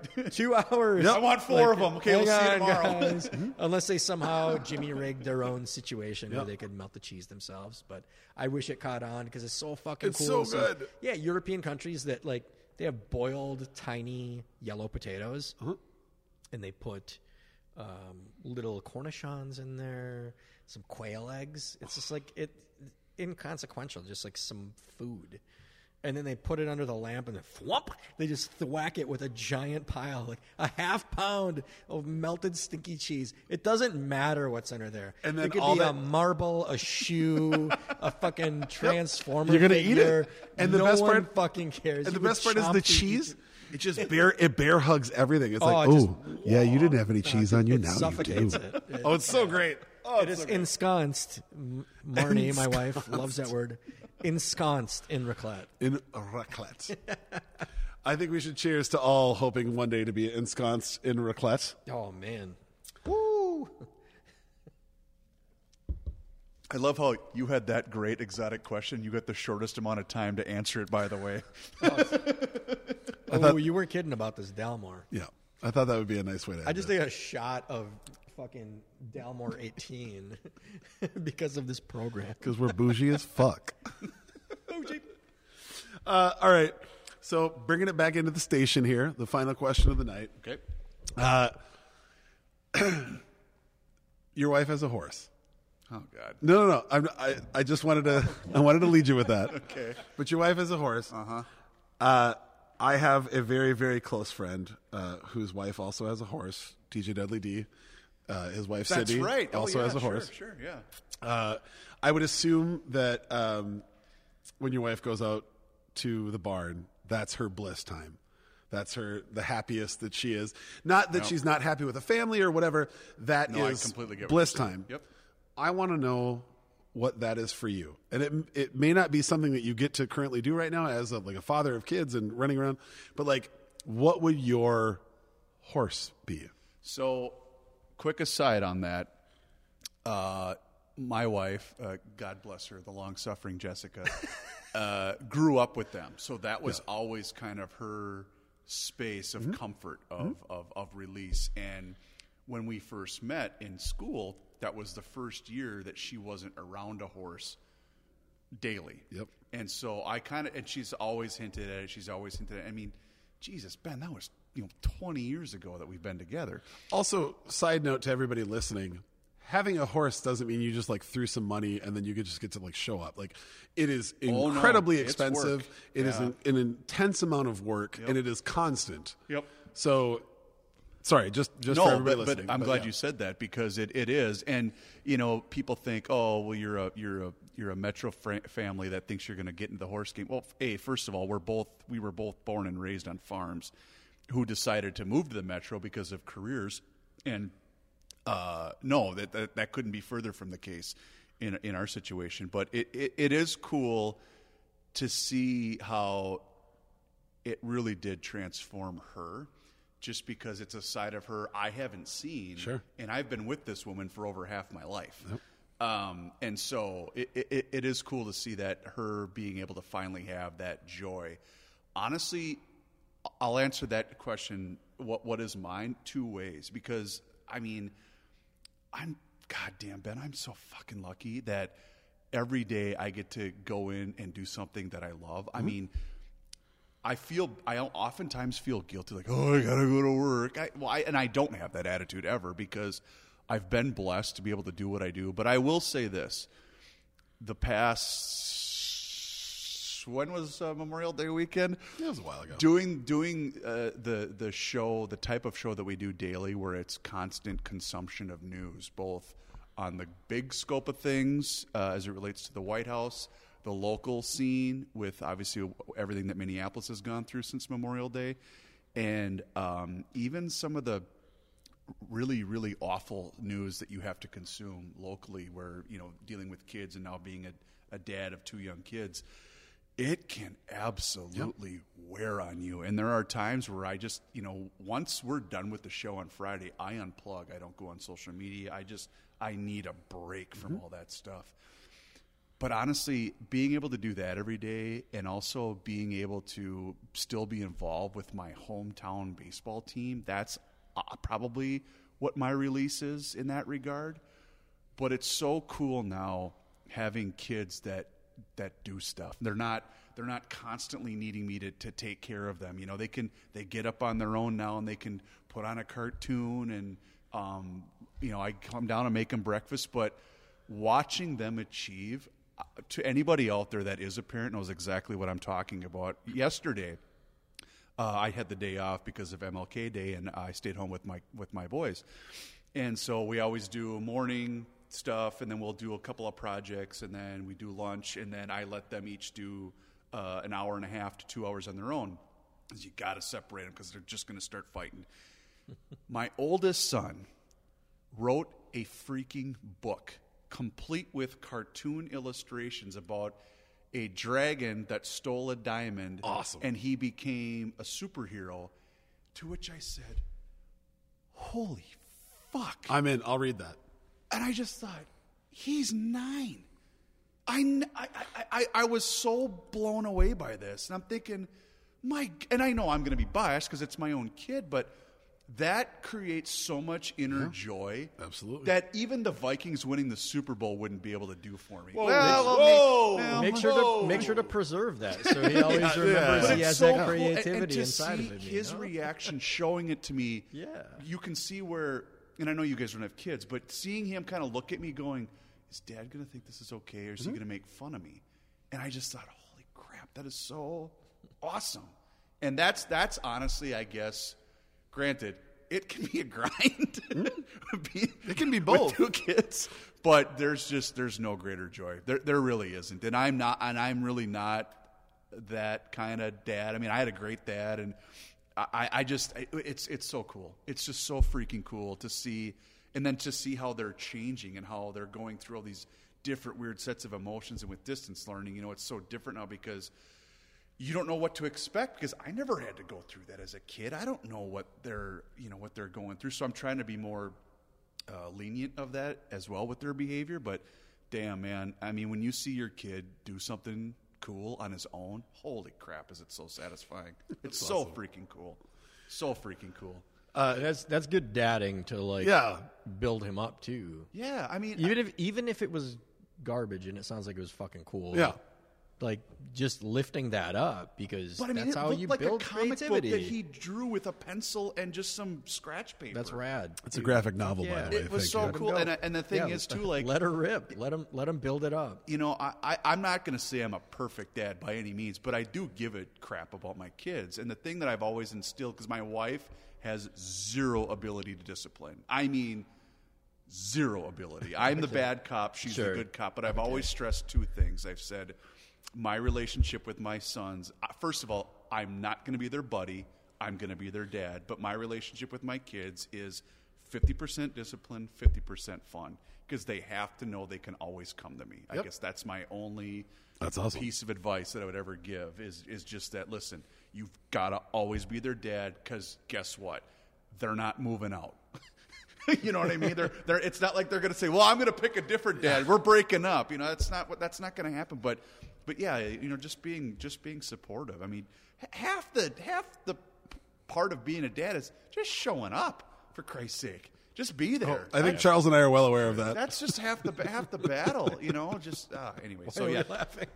Why are we laughing? I know that's so I'm sad. sorry. No, that's just. I'm sorry. No, no, but like, but no. hey, like, let me at least say to you, like, that's, yeah, that's what a kid wants too. Yeah. yeah. I'll leave it at that. Yeah.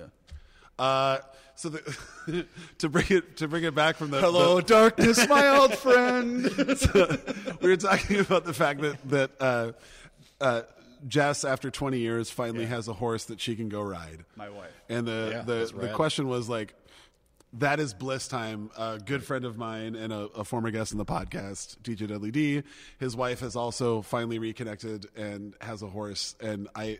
I've seen it in person. A lot of horsing around. I've never seen Sydney beam like she does when oh. she gets back from the barn. By the way, the coolest wedding I've ever bartended. Oh yeah, that was that was so that whole rad. wedding was, was amazing. So rad.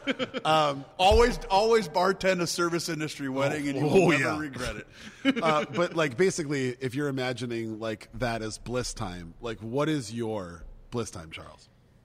I think you and I have a very obvious mutual answer to this question.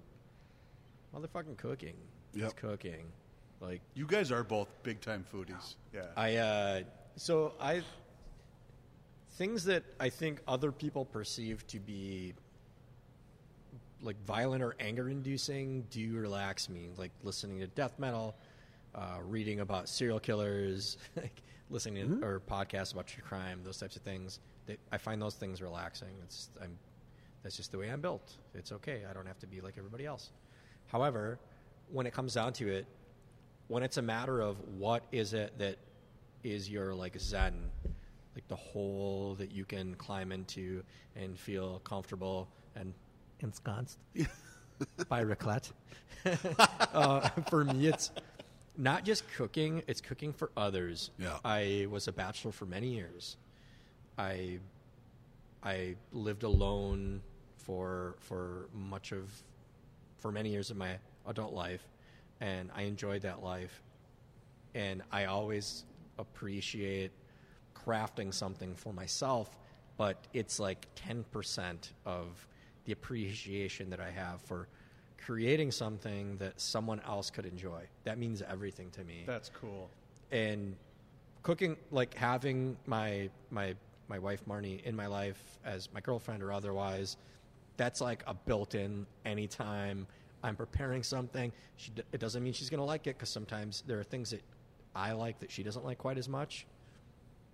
If something's got a lot of fat on it, she's not a fan. She won't eat mushrooms. Turns out her heat level's higher than she thought it was when I met her. Legit. But, you know, there are things she's not going to enjoy as much as, as I will. But that uh, labor of love, like preparing food, the actual act of preparing it is church to me, yeah. you know.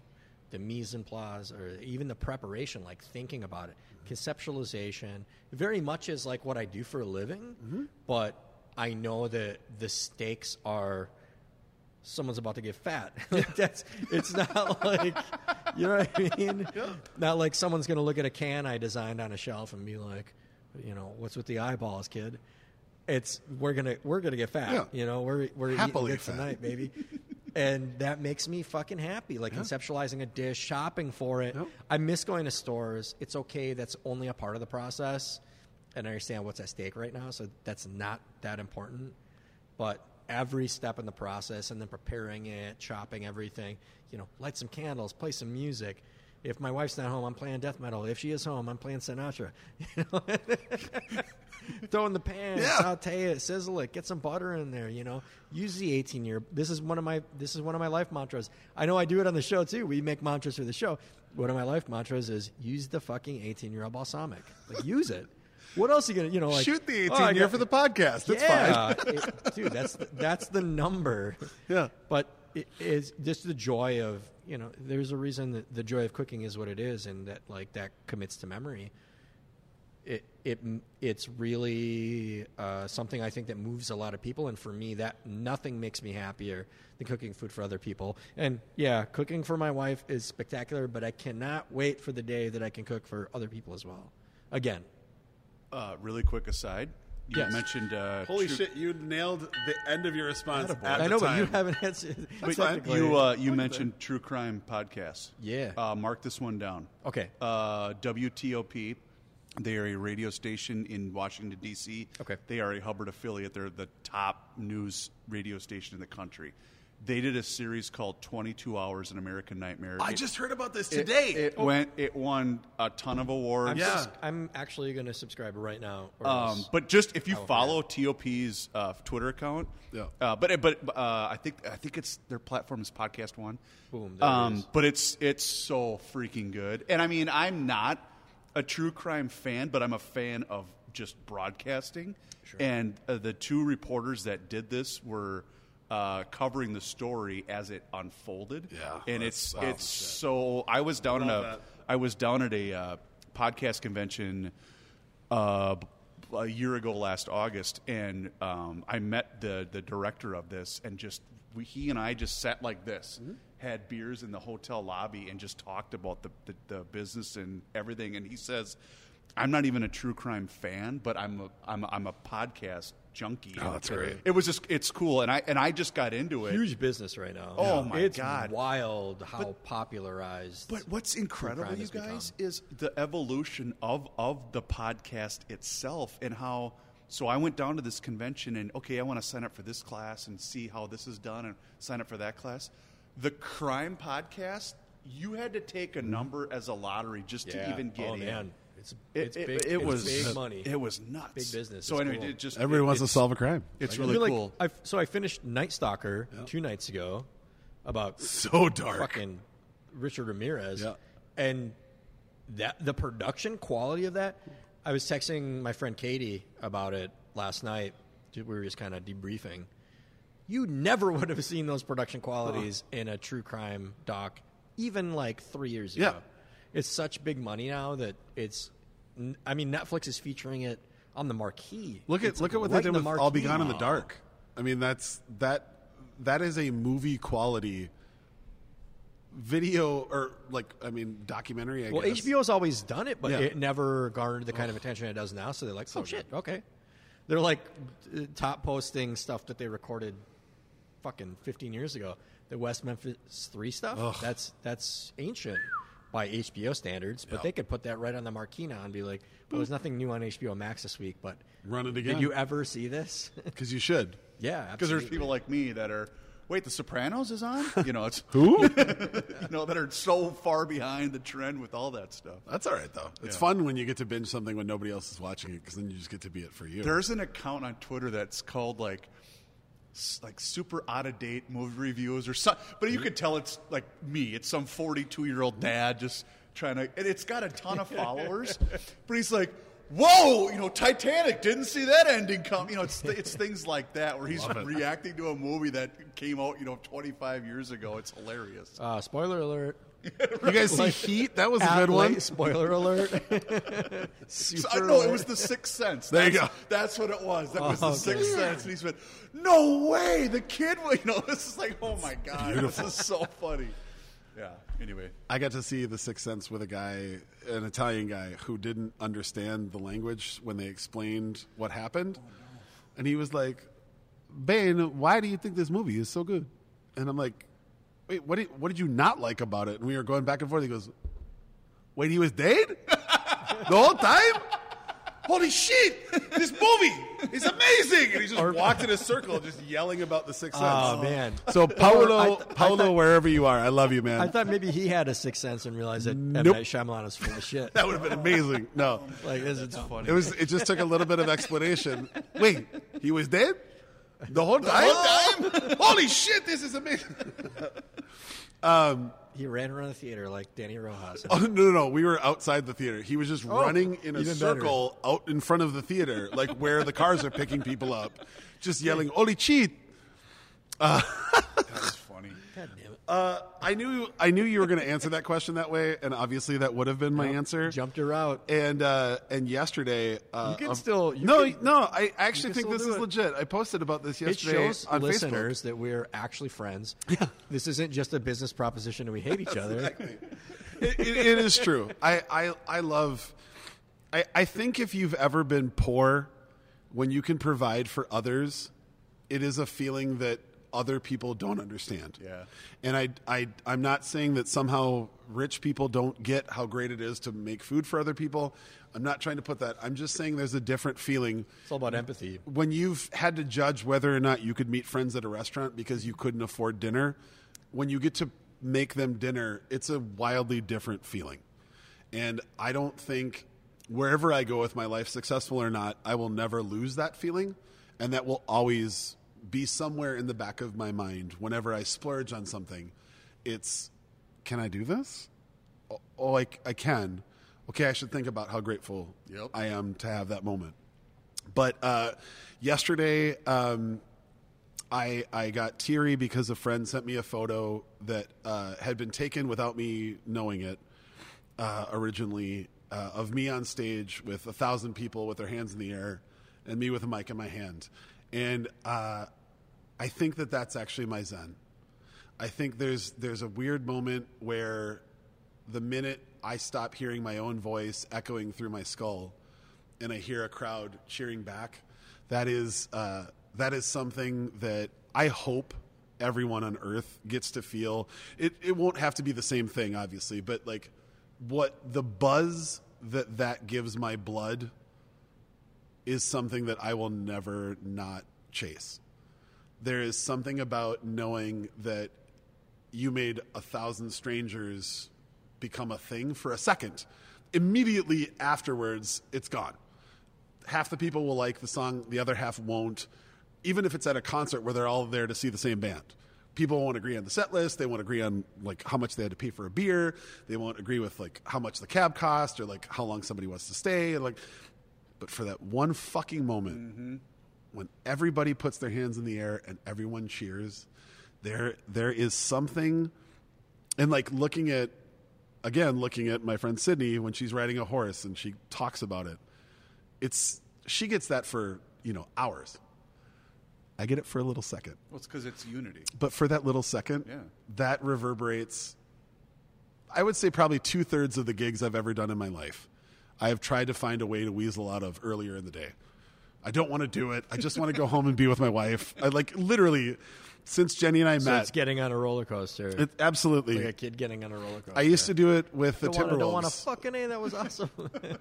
of, the, of the entire season I did with the Timberwolves, there were two games of that entire season that I didn't try and think of a reason that I should get sick so I can't be there. Oh, my throat's fucked up. I have laryngitis. Like every Peter Brady excuse you could come up with, for at least ten minutes I would entertain it. And the minute you walk out on that court, yep. the minute that you hear, even like pregame when it's like two or three thousand people, the minute that you hear them start cheering, yeah, that's a thing. Yep. And and I've gotten it thankfully from stand-up comedy. I've gotten it from improv. I've gotten it from the Timberwolves. I've gotten it from DJing. I've always found a way to get there. And I'm at a point in my life where I have to like understand that there's not going to be a whole lot more of those. And that makes them even more valuable to me. So sure. twenty twenty-one, the push is to try and figure out, like, well, what charity shit can I do where I can offer up the fact that I don't get weird around a microphone. Yeah. And I want to I want to help the charity. Mm-hmm. Well, do you but a little like, bit of me just well, needs let me, that. Let me ask you this. Let me let me pull this aside for a second. Have you found that you're more comfortable in those scenarios than you were say when you were with the Wolves? Yeah. Like, okay, so you did actually develop because I can because I can I can honestly care about that. And it's not that I didn't love the Timberwolves, but well, what I'm asking is, do you get stage fright still, or is it just so or like not stage fright? It, I mean, it could just be like buildup of nerves. Um, Paul Allen, who is a local for everybody not from Minneapolis, Paul Allen is a local radio personality uh, who is the biggest Vikings fan on earth.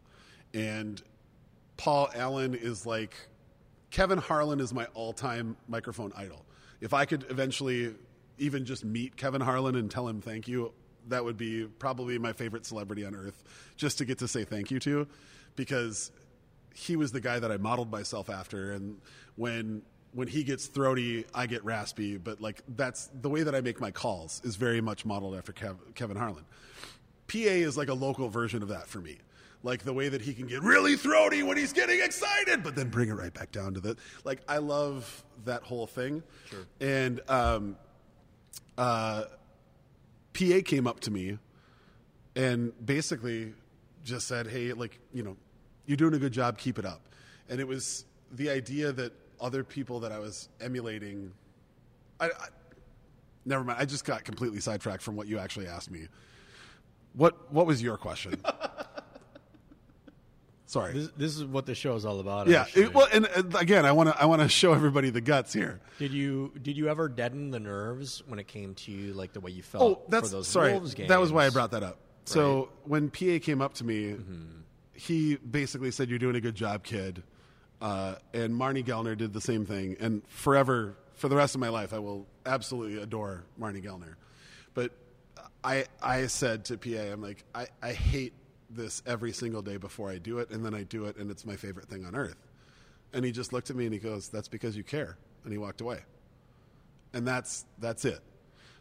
I know that I have to feel like that because I – at the end of the day, all the nerves are is that I don't believe in myself. That's always it. I look at twenty thousand people or five hundred people or one hundred people at a charity gathering, and I think all of these people are here to do better things than listen to me fucking yammer on. Like, if you're clicking on our podcast, we did this because we love doing this. If you're clicking on the podcast, I fucking love you. When I have to look at you, it's a lot more nerve-wracking because I understand that I'm taking up your time. Every word that I say right. is a moment of your time that you don't get back. So I, I want to make it worth it. The minute that I don't feel that anymore will be the minute that I don't want to do this anymore. And as much as that makes me a little bit like uh, masochistic, like I, I want to feel that, the fact is I need to feel that way so that when it fades away, that's where that bliss moment is. You know, I'm sure I, I, I shouldn't try and put words into, into your wife's mouth, but I know for a fact. Yeah, that, please don't. That would wreck my marriage. Well, no, but like I understand, like there's probably a side that's like, holy shit, it's incredibly expensive to have oh, a horse yeah, and upkeep yeah. it. Don't, and do don't, don't. Yeah, that, that thought's crossed my mind more right. than once, Ben. And I'm sure maybe that thought crosses somebody's mind when they're going out there. Sure. But the minute that you get on the it's horse, all worth it. that it's yep. done. Yep. That's it. And that that's the thing for me is I don't feel I don't feel comfortable doing it until I know, holy shit, everybody's in. And then we're good. And then, then there's like a whole different level where I don't remember half the things I say. I've had people be like, oh, dude, that was awesome. What did you just say? I'm like, I, mm. I saw a video when the, the year that Prince died in April, we did a Prince tribute at the State Fair. And uh, Chris, you were nice enough to have us on your show. Yep.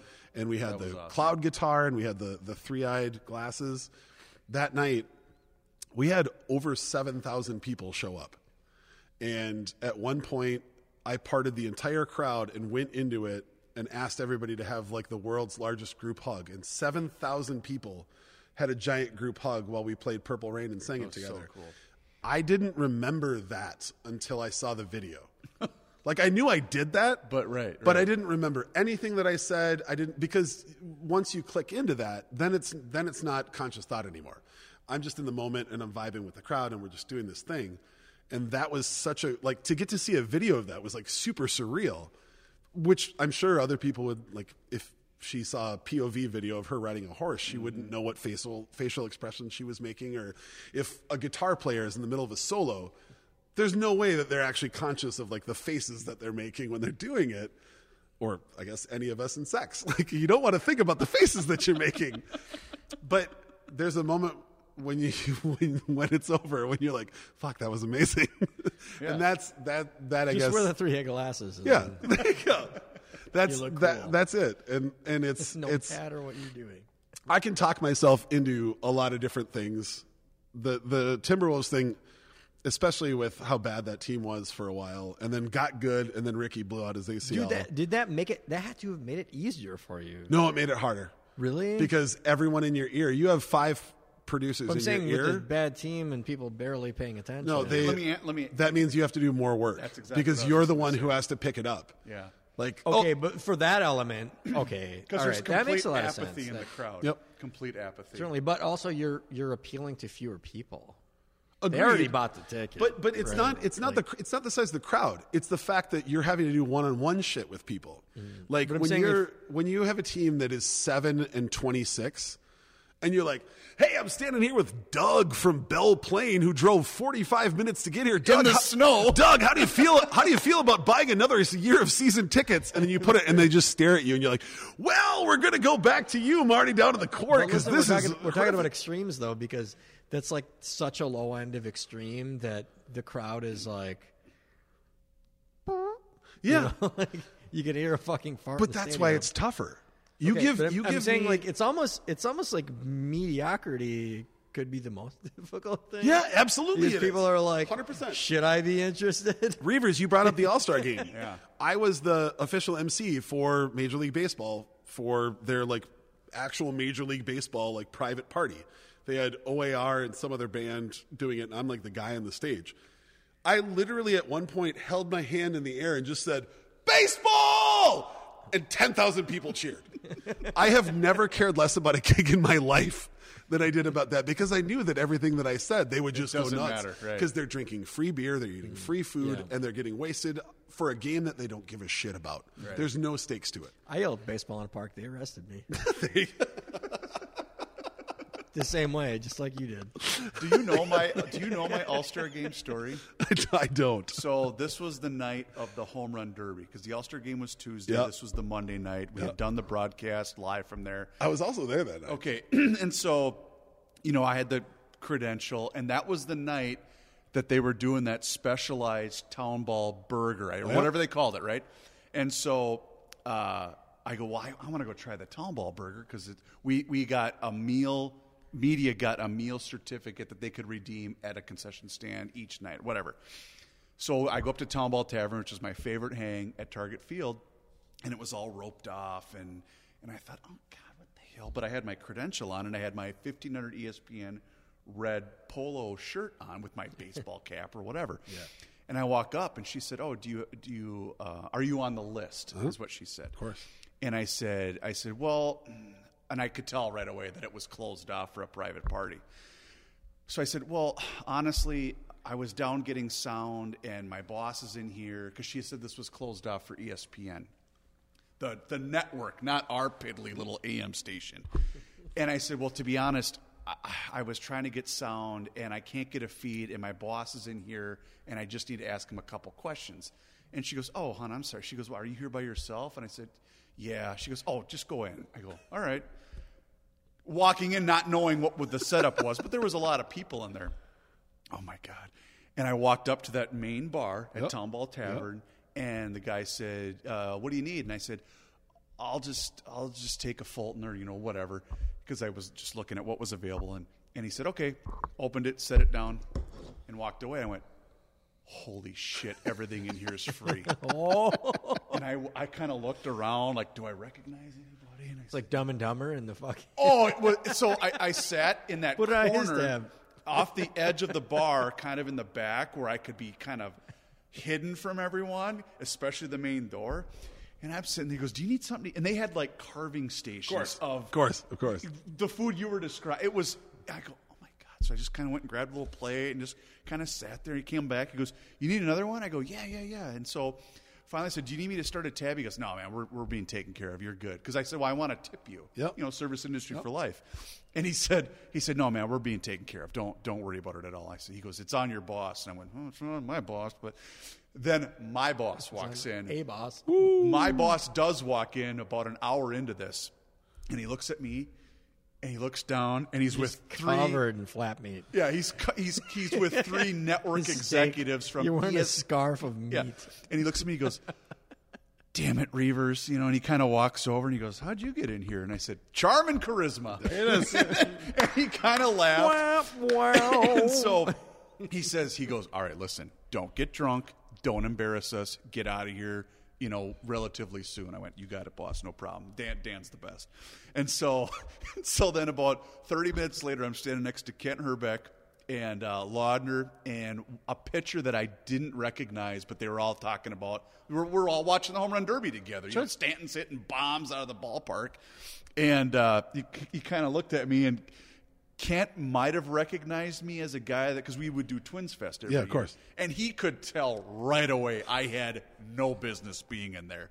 And then he kind of looks at me. He goes, he goes, how'd you get in? I went, same way you did. He goes, attaboy. Gave me the gave me the cheers sign, and oh, it was awesome. It, I mean, fucking fantastic. Best, yeah, it was so part. cool. It was so cool. And remember, remember, it was delayed because oh, yeah. it had rained. Yep. So it was a it, shitty weekend. They were. It was supposed to be like this. You know, the Home Run Derby is like an hour and a half, two hours, mm-hmm. however long it is. That was like a four-hour. So that party went on forever. It's a lot I, of free drinks. And I finally said, I better get out of here right now. So I, I snuck out. You can be in there for a long time, but you can't be there at the end. No, you no, got to no, be no. gone. I know before. that rule. I know that rule. So like, listen, I, Kent, I've been eating prime rib for four hours. I probably better. What are you? What are you gonna? What are you gonna? You gonna pull me out of this bar like Ron Gant? Oh. By the way, had him on. Uh, Ron Gant? He was doing network, no shit. He was doing network coverage for M L B Network. I think he got the Braves like color commentary job sure. or somebody, but he's he was doing network stuff, so we had him on. And thinking, oh, you know, this was it was the anniversary of the Braves were in town, so it was like, oh, the rematch mm. or whatever. Still pisses well, him I'm off. I'm sure. And this was three years ago? Because he probably still has to listen to people giving oh, him shit about that. Yeah, That's... he was not happy about it. In fact, I did bring up, you know, they made a bobblehead. What is that? About, uh... Hold on. Charles is going full Jaws on us. Turn it. Dun, dun, That's dun, Prize. I see the logo. Is that the this is a Prize Cartographer Collection El Camino hazelnut macaron pastry stout? That's fucking. Is it a stout? It's here. It is a stout. Oh boy! But hello, darkness, my old friend. Well, here let, let's do this. Why don't you crack that, and then uh, let's do our sign-offs right now. And we can we can do a, a little. What are you talking about? We've only been at this for two hours. I mean, honestly, I, half, I wasn't. Two and a half hours. I wasn't picturing you fucking swinging for the fences like this, but here we are. Yeah, man. Wait, where are we at? What's the time signature? This is uh, two twenty nine oh two. Yeah. Okay. Wait, wait, wait. What's your record? What's your longest podcast episode? It was Brian. It was like two thirty nine. I yeah. Guess. Well, then we're going two forty. I mean, I got a million stories if you want more Hello, of them. I mean, I want to set the record. Friend. I love it so much. I love everything about this. But no, but he no. So seriously, I told Ron Gant that they had. He did. He was unaware that the Twins had created a bobblehead, the Herbeck Gant yeah. bobblehead, oh, yeah. and he swore. I had to dump him. He said, "You're bleeping kidding me." He said the F word, and I had to dump him. Wow. As a radio guy, yeah, he, he was pissed. He was legit pissed. And I, I mean, I guess I can't blame him. I'm always blown away that when Kent Herbeck does Carrier air conditioning commercials, they don't just show, like, somebody pull up and then he has to, like, lift it into the window. Yeah. Just exactly the same way that he Well, did. I love it because every time I see that video surface on, yeah, for sure. I see that sur- video surface on Twitter. I, I, I will watch the YouTube clip a hundred times. You have to. And the best was... Uh, you guys follow Super seventy Sports, right, on Twitter? Oh, they're, I mean, he's the best. And then I remember he, he ret- I don't remember how long ago, but he retweeted and said, I don't know what Gant's complaining about. You know, because he's just, he loves poking the bear. The, whoever runs Super seventy Sports, he's a freaking genius. He or she is a freaking genius. Yep. Because that Twitter account is, is the best ever. We could probably do a whole follow-up episode with only oh sports-oriented questions. We totally could. Well, I, used, so, I used to work for Shinders. Yep. No I, way! Yeah. I uh, interfaced with a lot of athletes. I remember we did a signing in Rosemount, Illinois, and it was the first time I met Chris Carter. And he... What'd you think? He has beautifully manicured nails. Like, his hands are... He could be a hand yep. model. And I remember I went up, I got all the gear signed for Shinders, and I said to him, dude... And this is a long time ago, Lo- like very long. This is like... Well, he was obviously still playing. It's like twenty years ago. Okay. Uh, he might have been... So I think I'm his thinking, last year was oh two. That yeah, sounds I'm, right. I'm trying to think of who he was with at the time. The Dolphins. He, he. I, I want to say he was with the Dolphins. Yeah, because you remember that game. Uh, that's the game that he was playing with Miami. Mm-hmm. Yep. Yep. The Vikings were, it was Tice's first year, mm-hmm. yep. and he kept barking at everybody, Gary Anderson can't make that. Remember that looping field goal mm-hmm. he nailed from yeah. fifty-two? I was I was at the game that yeah. they played here. They were here when yes. he was with the Dolphins. Okay, so that was that same against weekend. Against the Vikes. Yeah. Yeah. No, uh, the, but the, the trade show was some other time. He was in Rosemont, okay. Illinois. Gotcha. And I saw his, like, beautiful, like, glint, like, I was blinded. Glinting. Like, the light was bouncing off his fingers and blinding me. And I was like, damn, Chris, your hands are pretty. Take good care of those. And he was like, you better believe it. These are my money makers. He's like, right. I'll never forget him saying that, like, yeah. the way he said it, like, confidently. Like, you better believe it. These are my money makers. But, like, his Got hands to- were, oh, like, yeah. perfect. Yep. Like, pristine, perfect, beautiful, shiny, glowing. Probably insured for two million dollars right. or something.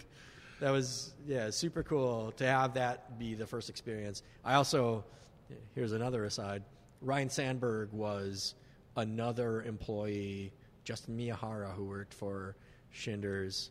Hold on, hold on. Can I time out real quick? I have to I have to embody my friend Shannon Moldlin for a second, okay. who was my introduction to the Cubs. Every time I would say Ryan Sandberg, she would say, Ryan. There's yeah. no, ah, uh, Ryan. The, it's like the syllable. Every single time I said his name. Okay. Ryan. Sorry. Okay. Anyway, I, I know Shannon listens every now and then, okay. so uh, shout out to you, so my dear. Lemon, Lemon Ryan Sandberg. Yeah, Lemon was, Ryan Sandberg. was at a trade show. Good uh, old Pork Ryan Sandberg. and, okay, so Justin Miyahara wasn't part of like the memorabilia squad. It was his favorite player. He says, "Can you please get me an autograph? Here's the ball." And he bought one of the balls off the shelves. He's like, "Can you please have a ride, uh, uh, Brian Sandberg sign this for me?" And me and Jamie Frandrup, who we, we're the ones who were going to these trade shows, we were like, "Yeah, absolutely, my friend, no problem." So we go to the show. Ryan Sandberg's there. We meet him, and we say, "Hey, like, we work with this guy. He's your biggest fan. Oh, but we can't bring this ball back unless you write something awful on here." I don't remember the exact phrasing. That's awesome. I don't remember the exact phrasing, but you were on the ball like, uh, "I hear you're an asshole." Or, yes. thanks, thanks, thanks for being my biggest fan, you shitbag, Ryan Sandberg. And we were like laughing the whole way home, like, how are we going to get this motherfucker? We get the ball. He got the biggest kick out of it. It's also like a very unusual thing. Yeah. Like, what a rarity to have a ball. But I guarantee he like loved that. that. I, I guarantee he loved that because, you know, you want something different. I want to. Uh, no, yeah. That's what I'm saying is yeah. like when he received it, he was like, "This is amazing." And we're like, fuck. All right, it is kind of amazing. We didn't think about it. We wanted to offend you, and it turns out you had something really cool. That's the best. I, I uh, the best man at my wedding, Mister Stephen Kelly, who has been uh, one of my closest friends for twenty, oh shit, eighteen years now. Uh, we both have a love for Kyle Kinane, the comedian. Oh, okay. He uh, he's a voice of like Comedy Central, and he's done a shit ton of like specials and whatever. And Did you slam uh, this fucking beer? No, I still got. By the way, I've been sipping the whole time. You were talking, motherfucker. So good. This is incredible. The aroma is almost Dude. better than the taste, and the taste is incredible. Yeah. The the as soon as you poured it and set it over here, it was great because you could just smell exactly what you were about to get. What's it called again? Sorry, El Camino. El Camino by Prize. Wow, Prize Brewing. So it's a good. Cartographer collection. Ooh. Hazelnut macaron stout. Oof. Sorry, Quam. My boy loves some hazelnuts. Oh, yeah. That's why they call me the hazelnut werewolf. Girl. so, uh, so Kyle was coming. And I also, I share a vocal timbre with Kyle where if I just kind of rough it up a little bit, like that's pretty much what his comedy sounds like. You know, like uh, coming up next on Comedy Central, it's Dave Chappelle Show. Like that's just how he is. And we were supposed to go to the show, and then I got scheduled on a business trip. So I had to bounce out, and his wife went with. They had a blast. They got a record signed, uh, "Dear Ben, you're no Steve, love Kyle." First record. Three years later, Kyle comes back on tour, even bigger. He's at the, I think, Pantages. We're supposed to go, and uh, again, I have to go on a work trip. Signs that album. "Hey, Ben, you should quit your fucking job." Kyle Kinane. Third autograph was, "Ben, I'm fucking done with you. Love Kyle Kinane." We broke him up. So every it's Kyle Kinane, every Kyle Kinane vinyl I have is an escalating amount of aggression. That's from literally fantastic. One of my favorite stand-up comics yeah. on earth, who I've still never met. And my fucking best man at my wedding keeps meeting him and then giving me records of him talking shit to me. Awesome. And I absolutely yeah. adore them. It's it's literally something that's that why think. Comedians are the absolute freaking best. I mean, I, I mentioned Colleen. I worked with her for, for three Who, years. Who, by the way, uh, I don't know if Colleen will listen to this. Hopefully, if we tag her in it, yeah. she will. Um, Colleen twice has met me and been so incredibly kind to me at yeah. charity events. Yeah. She is the shit. And also, as you said, fucking hilarious. She's so funny, and she's as down to earth as anybody alive. But it was funny because the show that we did, and, and by the way, she's a smoke show. So every male comedian was always a fan of hers. And so I'll never forget this. Lewis Black, one of my favorite comedians ever, was in town, and he came in studio to be on our show. And I thought, are you kidding me? This is, and this was, I think Colleen and I had just started working together. So we weren't, it's not that we didn't like, but we just weren't as comfortable around each other. Mm-hmm. So I just didn't know how much she wanted me to jump in or whatever. Sure. But I just thought, this is going to be the coolest job ever. You know, you're thinking about all these, but apparently here's how dedicated Lewis is to the underground comedy scene. He has a, apparently like a six million dollars mansion. Yep. In Manhattan, and he will allow traveling comedians to stay at his place just so they can go Very somewhere cool. rent-free, so they have a place to crash. Yeah, that's and he has awesome. one rule: don't. Bur- the rules are don't fucking break anything. And he said, and if you drink any fucking bottle of alcohol, you replace it. Mm-hmm. That's his only rules. Okay. That's he, so cool. I, that is so freaking cool. I don't want to I don't want to push in That's some cachet, but I had dinner with with Lewis Black uh, at Sticks at Acme. No way. Um, thanks to a friend of a friend. Um, he was like, yeah, bring him with. We went and uh, obviously like headlining comedians make a lot of money. Uh, the the featured comedian makes some money. The M C and the like they make nothing. Right. Even even on national tours, they make shit, and it's character building. Yep, and that's what everybody they all have different terms for it. And I get the idea of like stay hungry as you grow, but holy shit, yeah, it's a grind. And yeah. uh, I saw I saw Lewis Black at Acme uh, before he went full theater for the rest of his career, and uh, we were supposed to be having it was supposed to be four of us at dinner. And I walked in, and there was a table of twelve. And he invited every single comic that was going to be on the stage that night and told them to bring either a significant other or somebody else that they knew. You don't have to pay for anything. It's all on me. Just come and have a nice meal before we get into this. That's awesome. And I probably said twelve words the entire night that weren't thank you or may I please have another water. Like, and I made sure like I had a separate tab for drinks and whatnot. And he kept telling me not to, which is, again, he doesn't even fucking, he has no relation. I don't do anything in comedy. Right. I was just there with a friend who was a comic. But the fact that he kept reiterating, I want you guys to have a great night tonight.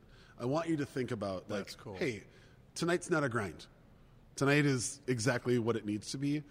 That was like watching. It's like watching. Like who knew uh, Lewis Black would ma- want to make anyone relaxed? Well, and that's no doubt. But but, but set. That's also a great thing to talk about. He's not like that he's when building, he's not on stage. In fact, up, that was yeah. the big part of the conversation was I'm a character. You know, I'm relaxed. Playing a role when I'm on on stage. He yeah. told us that the the pointer finger things were because he was so nervous at bigger crowds that his hands would start shaking, and when he started trying to figure out because he was mad at himself for doing it. He got a little bit more gestury, and then people would freak out because they loved it. And it was that was how he masked yeah, he his nerves. His, he found his way. Yep. Yeah, and so that. Now he goes. He goes. It doesn't matter if it's a huge crowd or a small crowd. If I'm nervous, nobody fucking knows because everyone's used to it. And watching him do it, I'm like, holy fuck. Like, you just tapped into the other side of the matrix and didn't tell any of us how right. to get there. I just love it too when he's telling the, if I become rich, I'm going to get my own personal ball washer. It's just like, that is such yep. a great bit. That's it. Oh. Future guest of the show. In fact, uh, is the rumor true that uh, uh, Louis, right? Louis yep. is the guy that runs Acme? Yep. It, wasn't it true that he would do a set there for free to help, to try, A, try out new material, but he just really wanted to support Acme? Used to. But okay, yes. Okay. Yep. So I, I, I, thought that that yep. was, I thought that that was the case. There's, Acme is uh, widely respected uh nationally, nationwide, yeah. maybe universally yep. respected. Acme yep. is on par with well, First Avenue it's, as far as it's renowned for history. Nationally, and, yeah. Yep. I mean, there's I, I've seen many, many shows there and comics who come through.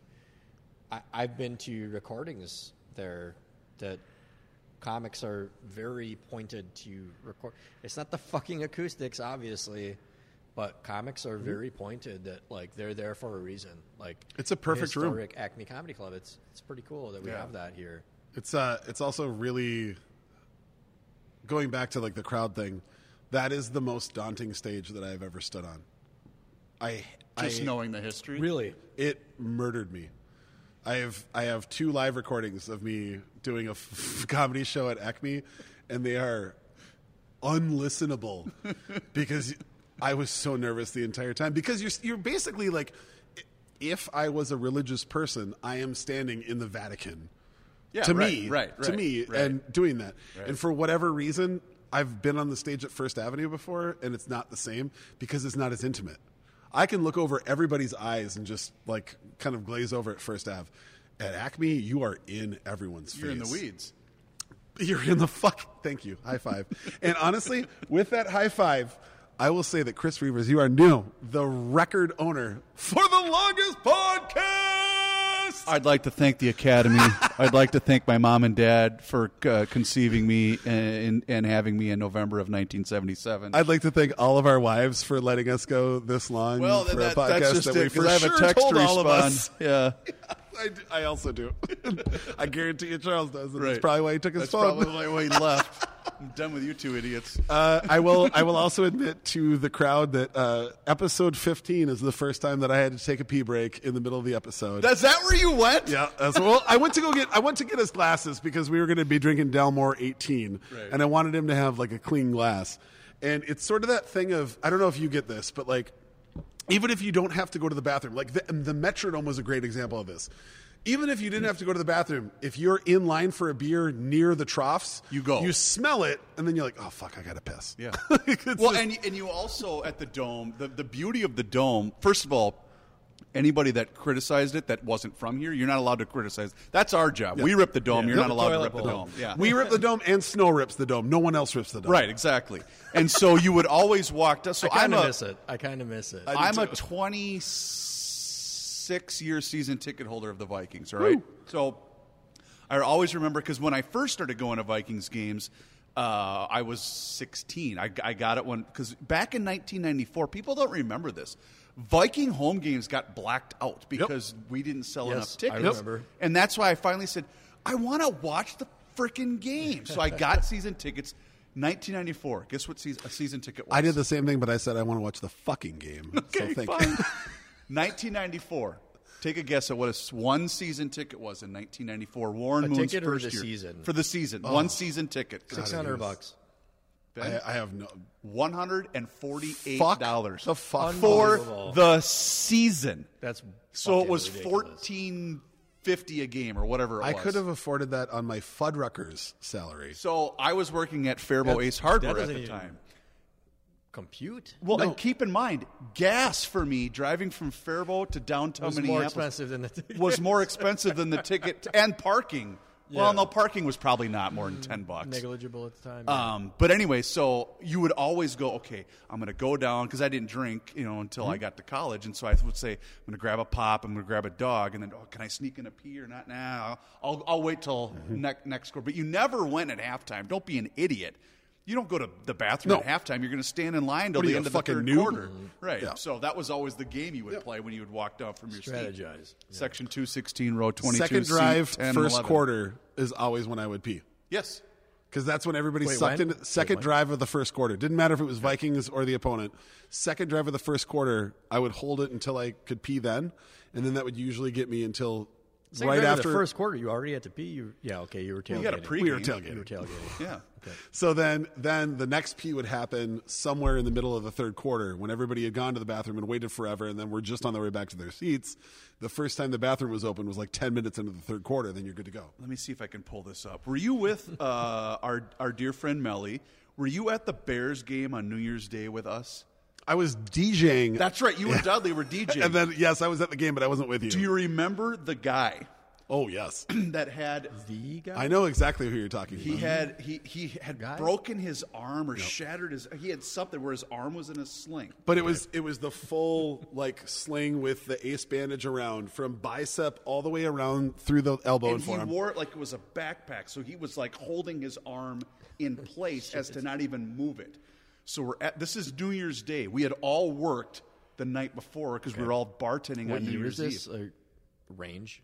Second year of T, of U S Bank.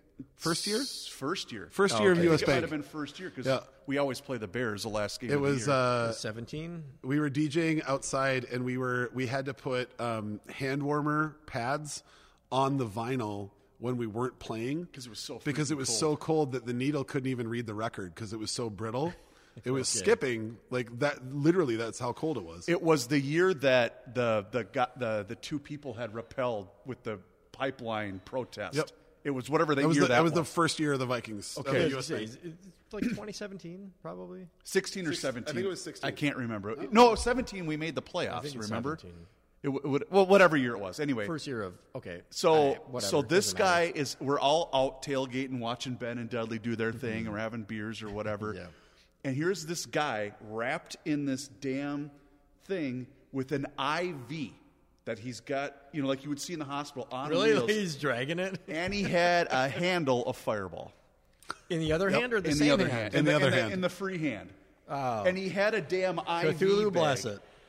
I couldn't believe it. We we just kept watching. Did he dump it? He should have dumped it into the I V. That's that's what we were trying to figure out. Like, is this a joke? Like, are you just trying to be a fake Steve? Or are you? I walked up to him and talked to him, and but like this, the hospital's right there. I mean, it's legit to think you could block from H C M C. Oh man. No and kidding. There's two liquor stores down there. I mean, in theory, he could have done that. And we just kept, like, you know, again, I'm trying to hype up the crowd, and we're doing all this shit, and then we, we just kept getting stuck. And the best part was, no matter how big the crowd was, I just kept seeing Reavers. And again, we're both being tall individuals. You can kind of see over the crowd, and you could just see the I V bag, and he'd be like, yeah, but what's that guy doing? Like, I walked over to Ben, and I said, he's going to die. He's gonna die. He is going to die out here. I was like, oh, it's not my job. So did we lose him? Or? We never we never saw oh, him. Never like, we all, him we all went into the game afterwards. Yeah, like, we, all, yeah we all went to the game. None of us we, has ever seen him again. We had to pack up. That, that was the worst part is, like, obviously we got paid, and then, you know, we got to free tickets to the game. Yeah. But they were like, before you go to the game, you have to pack up all of this gear. We are not going to give you a parking spot. So you have to. So Dudley and I literally probably packed up about two hundred forty pounds of gear, and then had to huff it like seven blocks to drop it off, and then run back. So by the time we got back, the whole plaza was cleared out. So hope he made it back. Oh my god! Weird I'll I V never, fireball guy. I'll I'm never sure forget. And if he didn't, my guess is what a glorious way.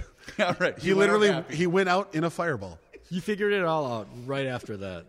He died doing what he loved. All right, so we Drinking figured out fireball and an I V in the Vikings Plaza. Chris Reavers is now the new record holder for the longest episode we've ever had. Thank you. Thank uh, you. I'm happy for us for doing this.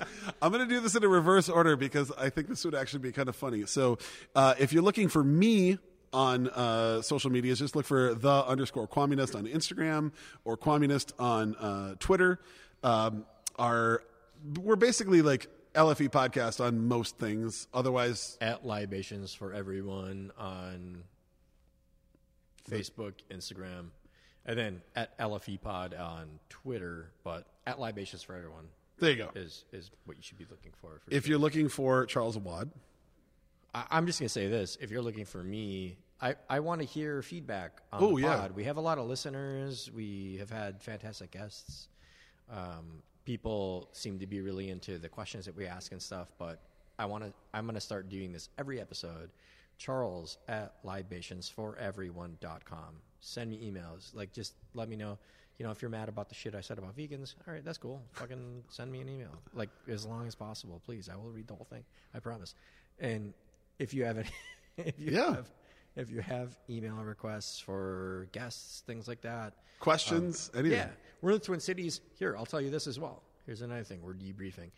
We're in we're in Minneapolis, but we're working on uh, having the capability to interview people in other cities, yep. even if we can't meet them, especially this time and place. You know, we're talking about it's it's now January twenty twenty-one. In the future, we would like to be able to in-person interview people even in markets that are not our own, because we actually have a number of listeners, like quite a few listeners, that are not in the Twin Cities of Minneapolis.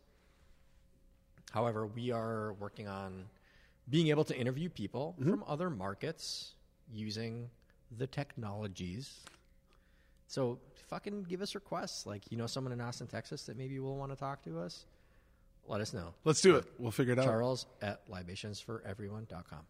Love that shit. Now, the reason I did it backwards that way is because I wanted to ask Chris Reavers if he would do Patrick Royce saying where to find Chris Reavers. Well, uh, first of all, if you can get him out of the bar, that fucking dumbass is probably half in a bag while watching highlights of the Bills versus the uh, Baltimore Ravens. Uh, that being said, uh, he is at Chris Reavers. For some reason, the dumb Dutch put a U after the V, or excuse me, ahead of the V. Uh, I don't know what the hell. Two vowels in a row. It doesn't make a lot of sense to me. But that's just what I'm seeing.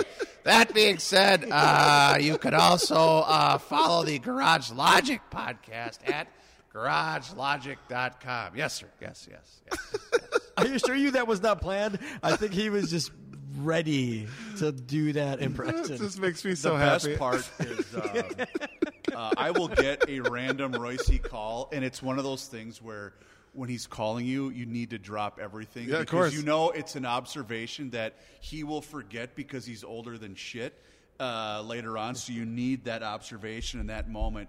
And I'll just put it this way.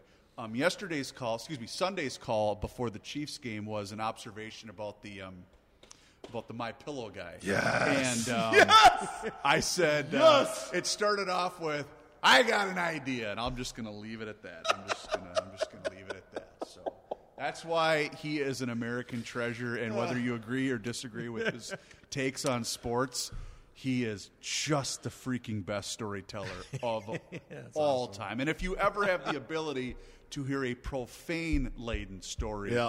you have to take advantage of that. Unfortunately, I've been able to do that for a couple of years now. My last time as a guest on the beer show, uh, I pulled in as Ricey was walking out.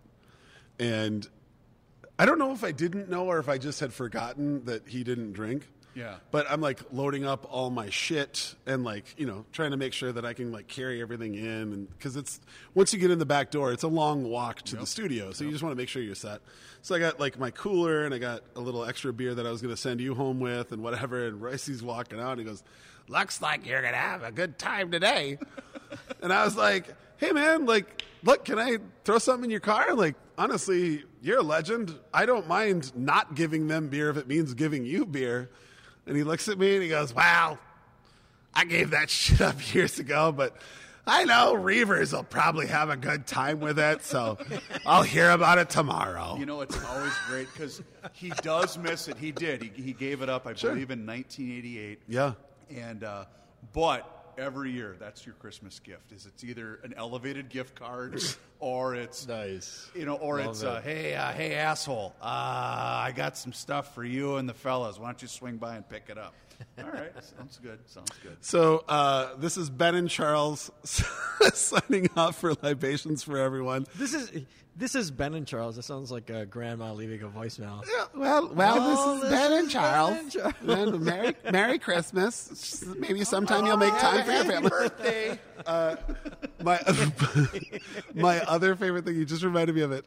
Will you do the elevated wine, beer, and spirits, and yeah. the the Ace? Fratelloni's, Fratelloni's Ace, Ace Harbor and just, Garden Store. Just, just give them a shout out, and that'll be our sign off. Yeah, Fratelloni's Ace Harbor, a longtime supporter of both the beer show and Garage Logic. Mike is the absolute best in the business. And, of course, our friends at Elevated Beer, Wine, and Spirits, elevated b w s dot com on your mobile device. Oh, Ryan, I love you so much.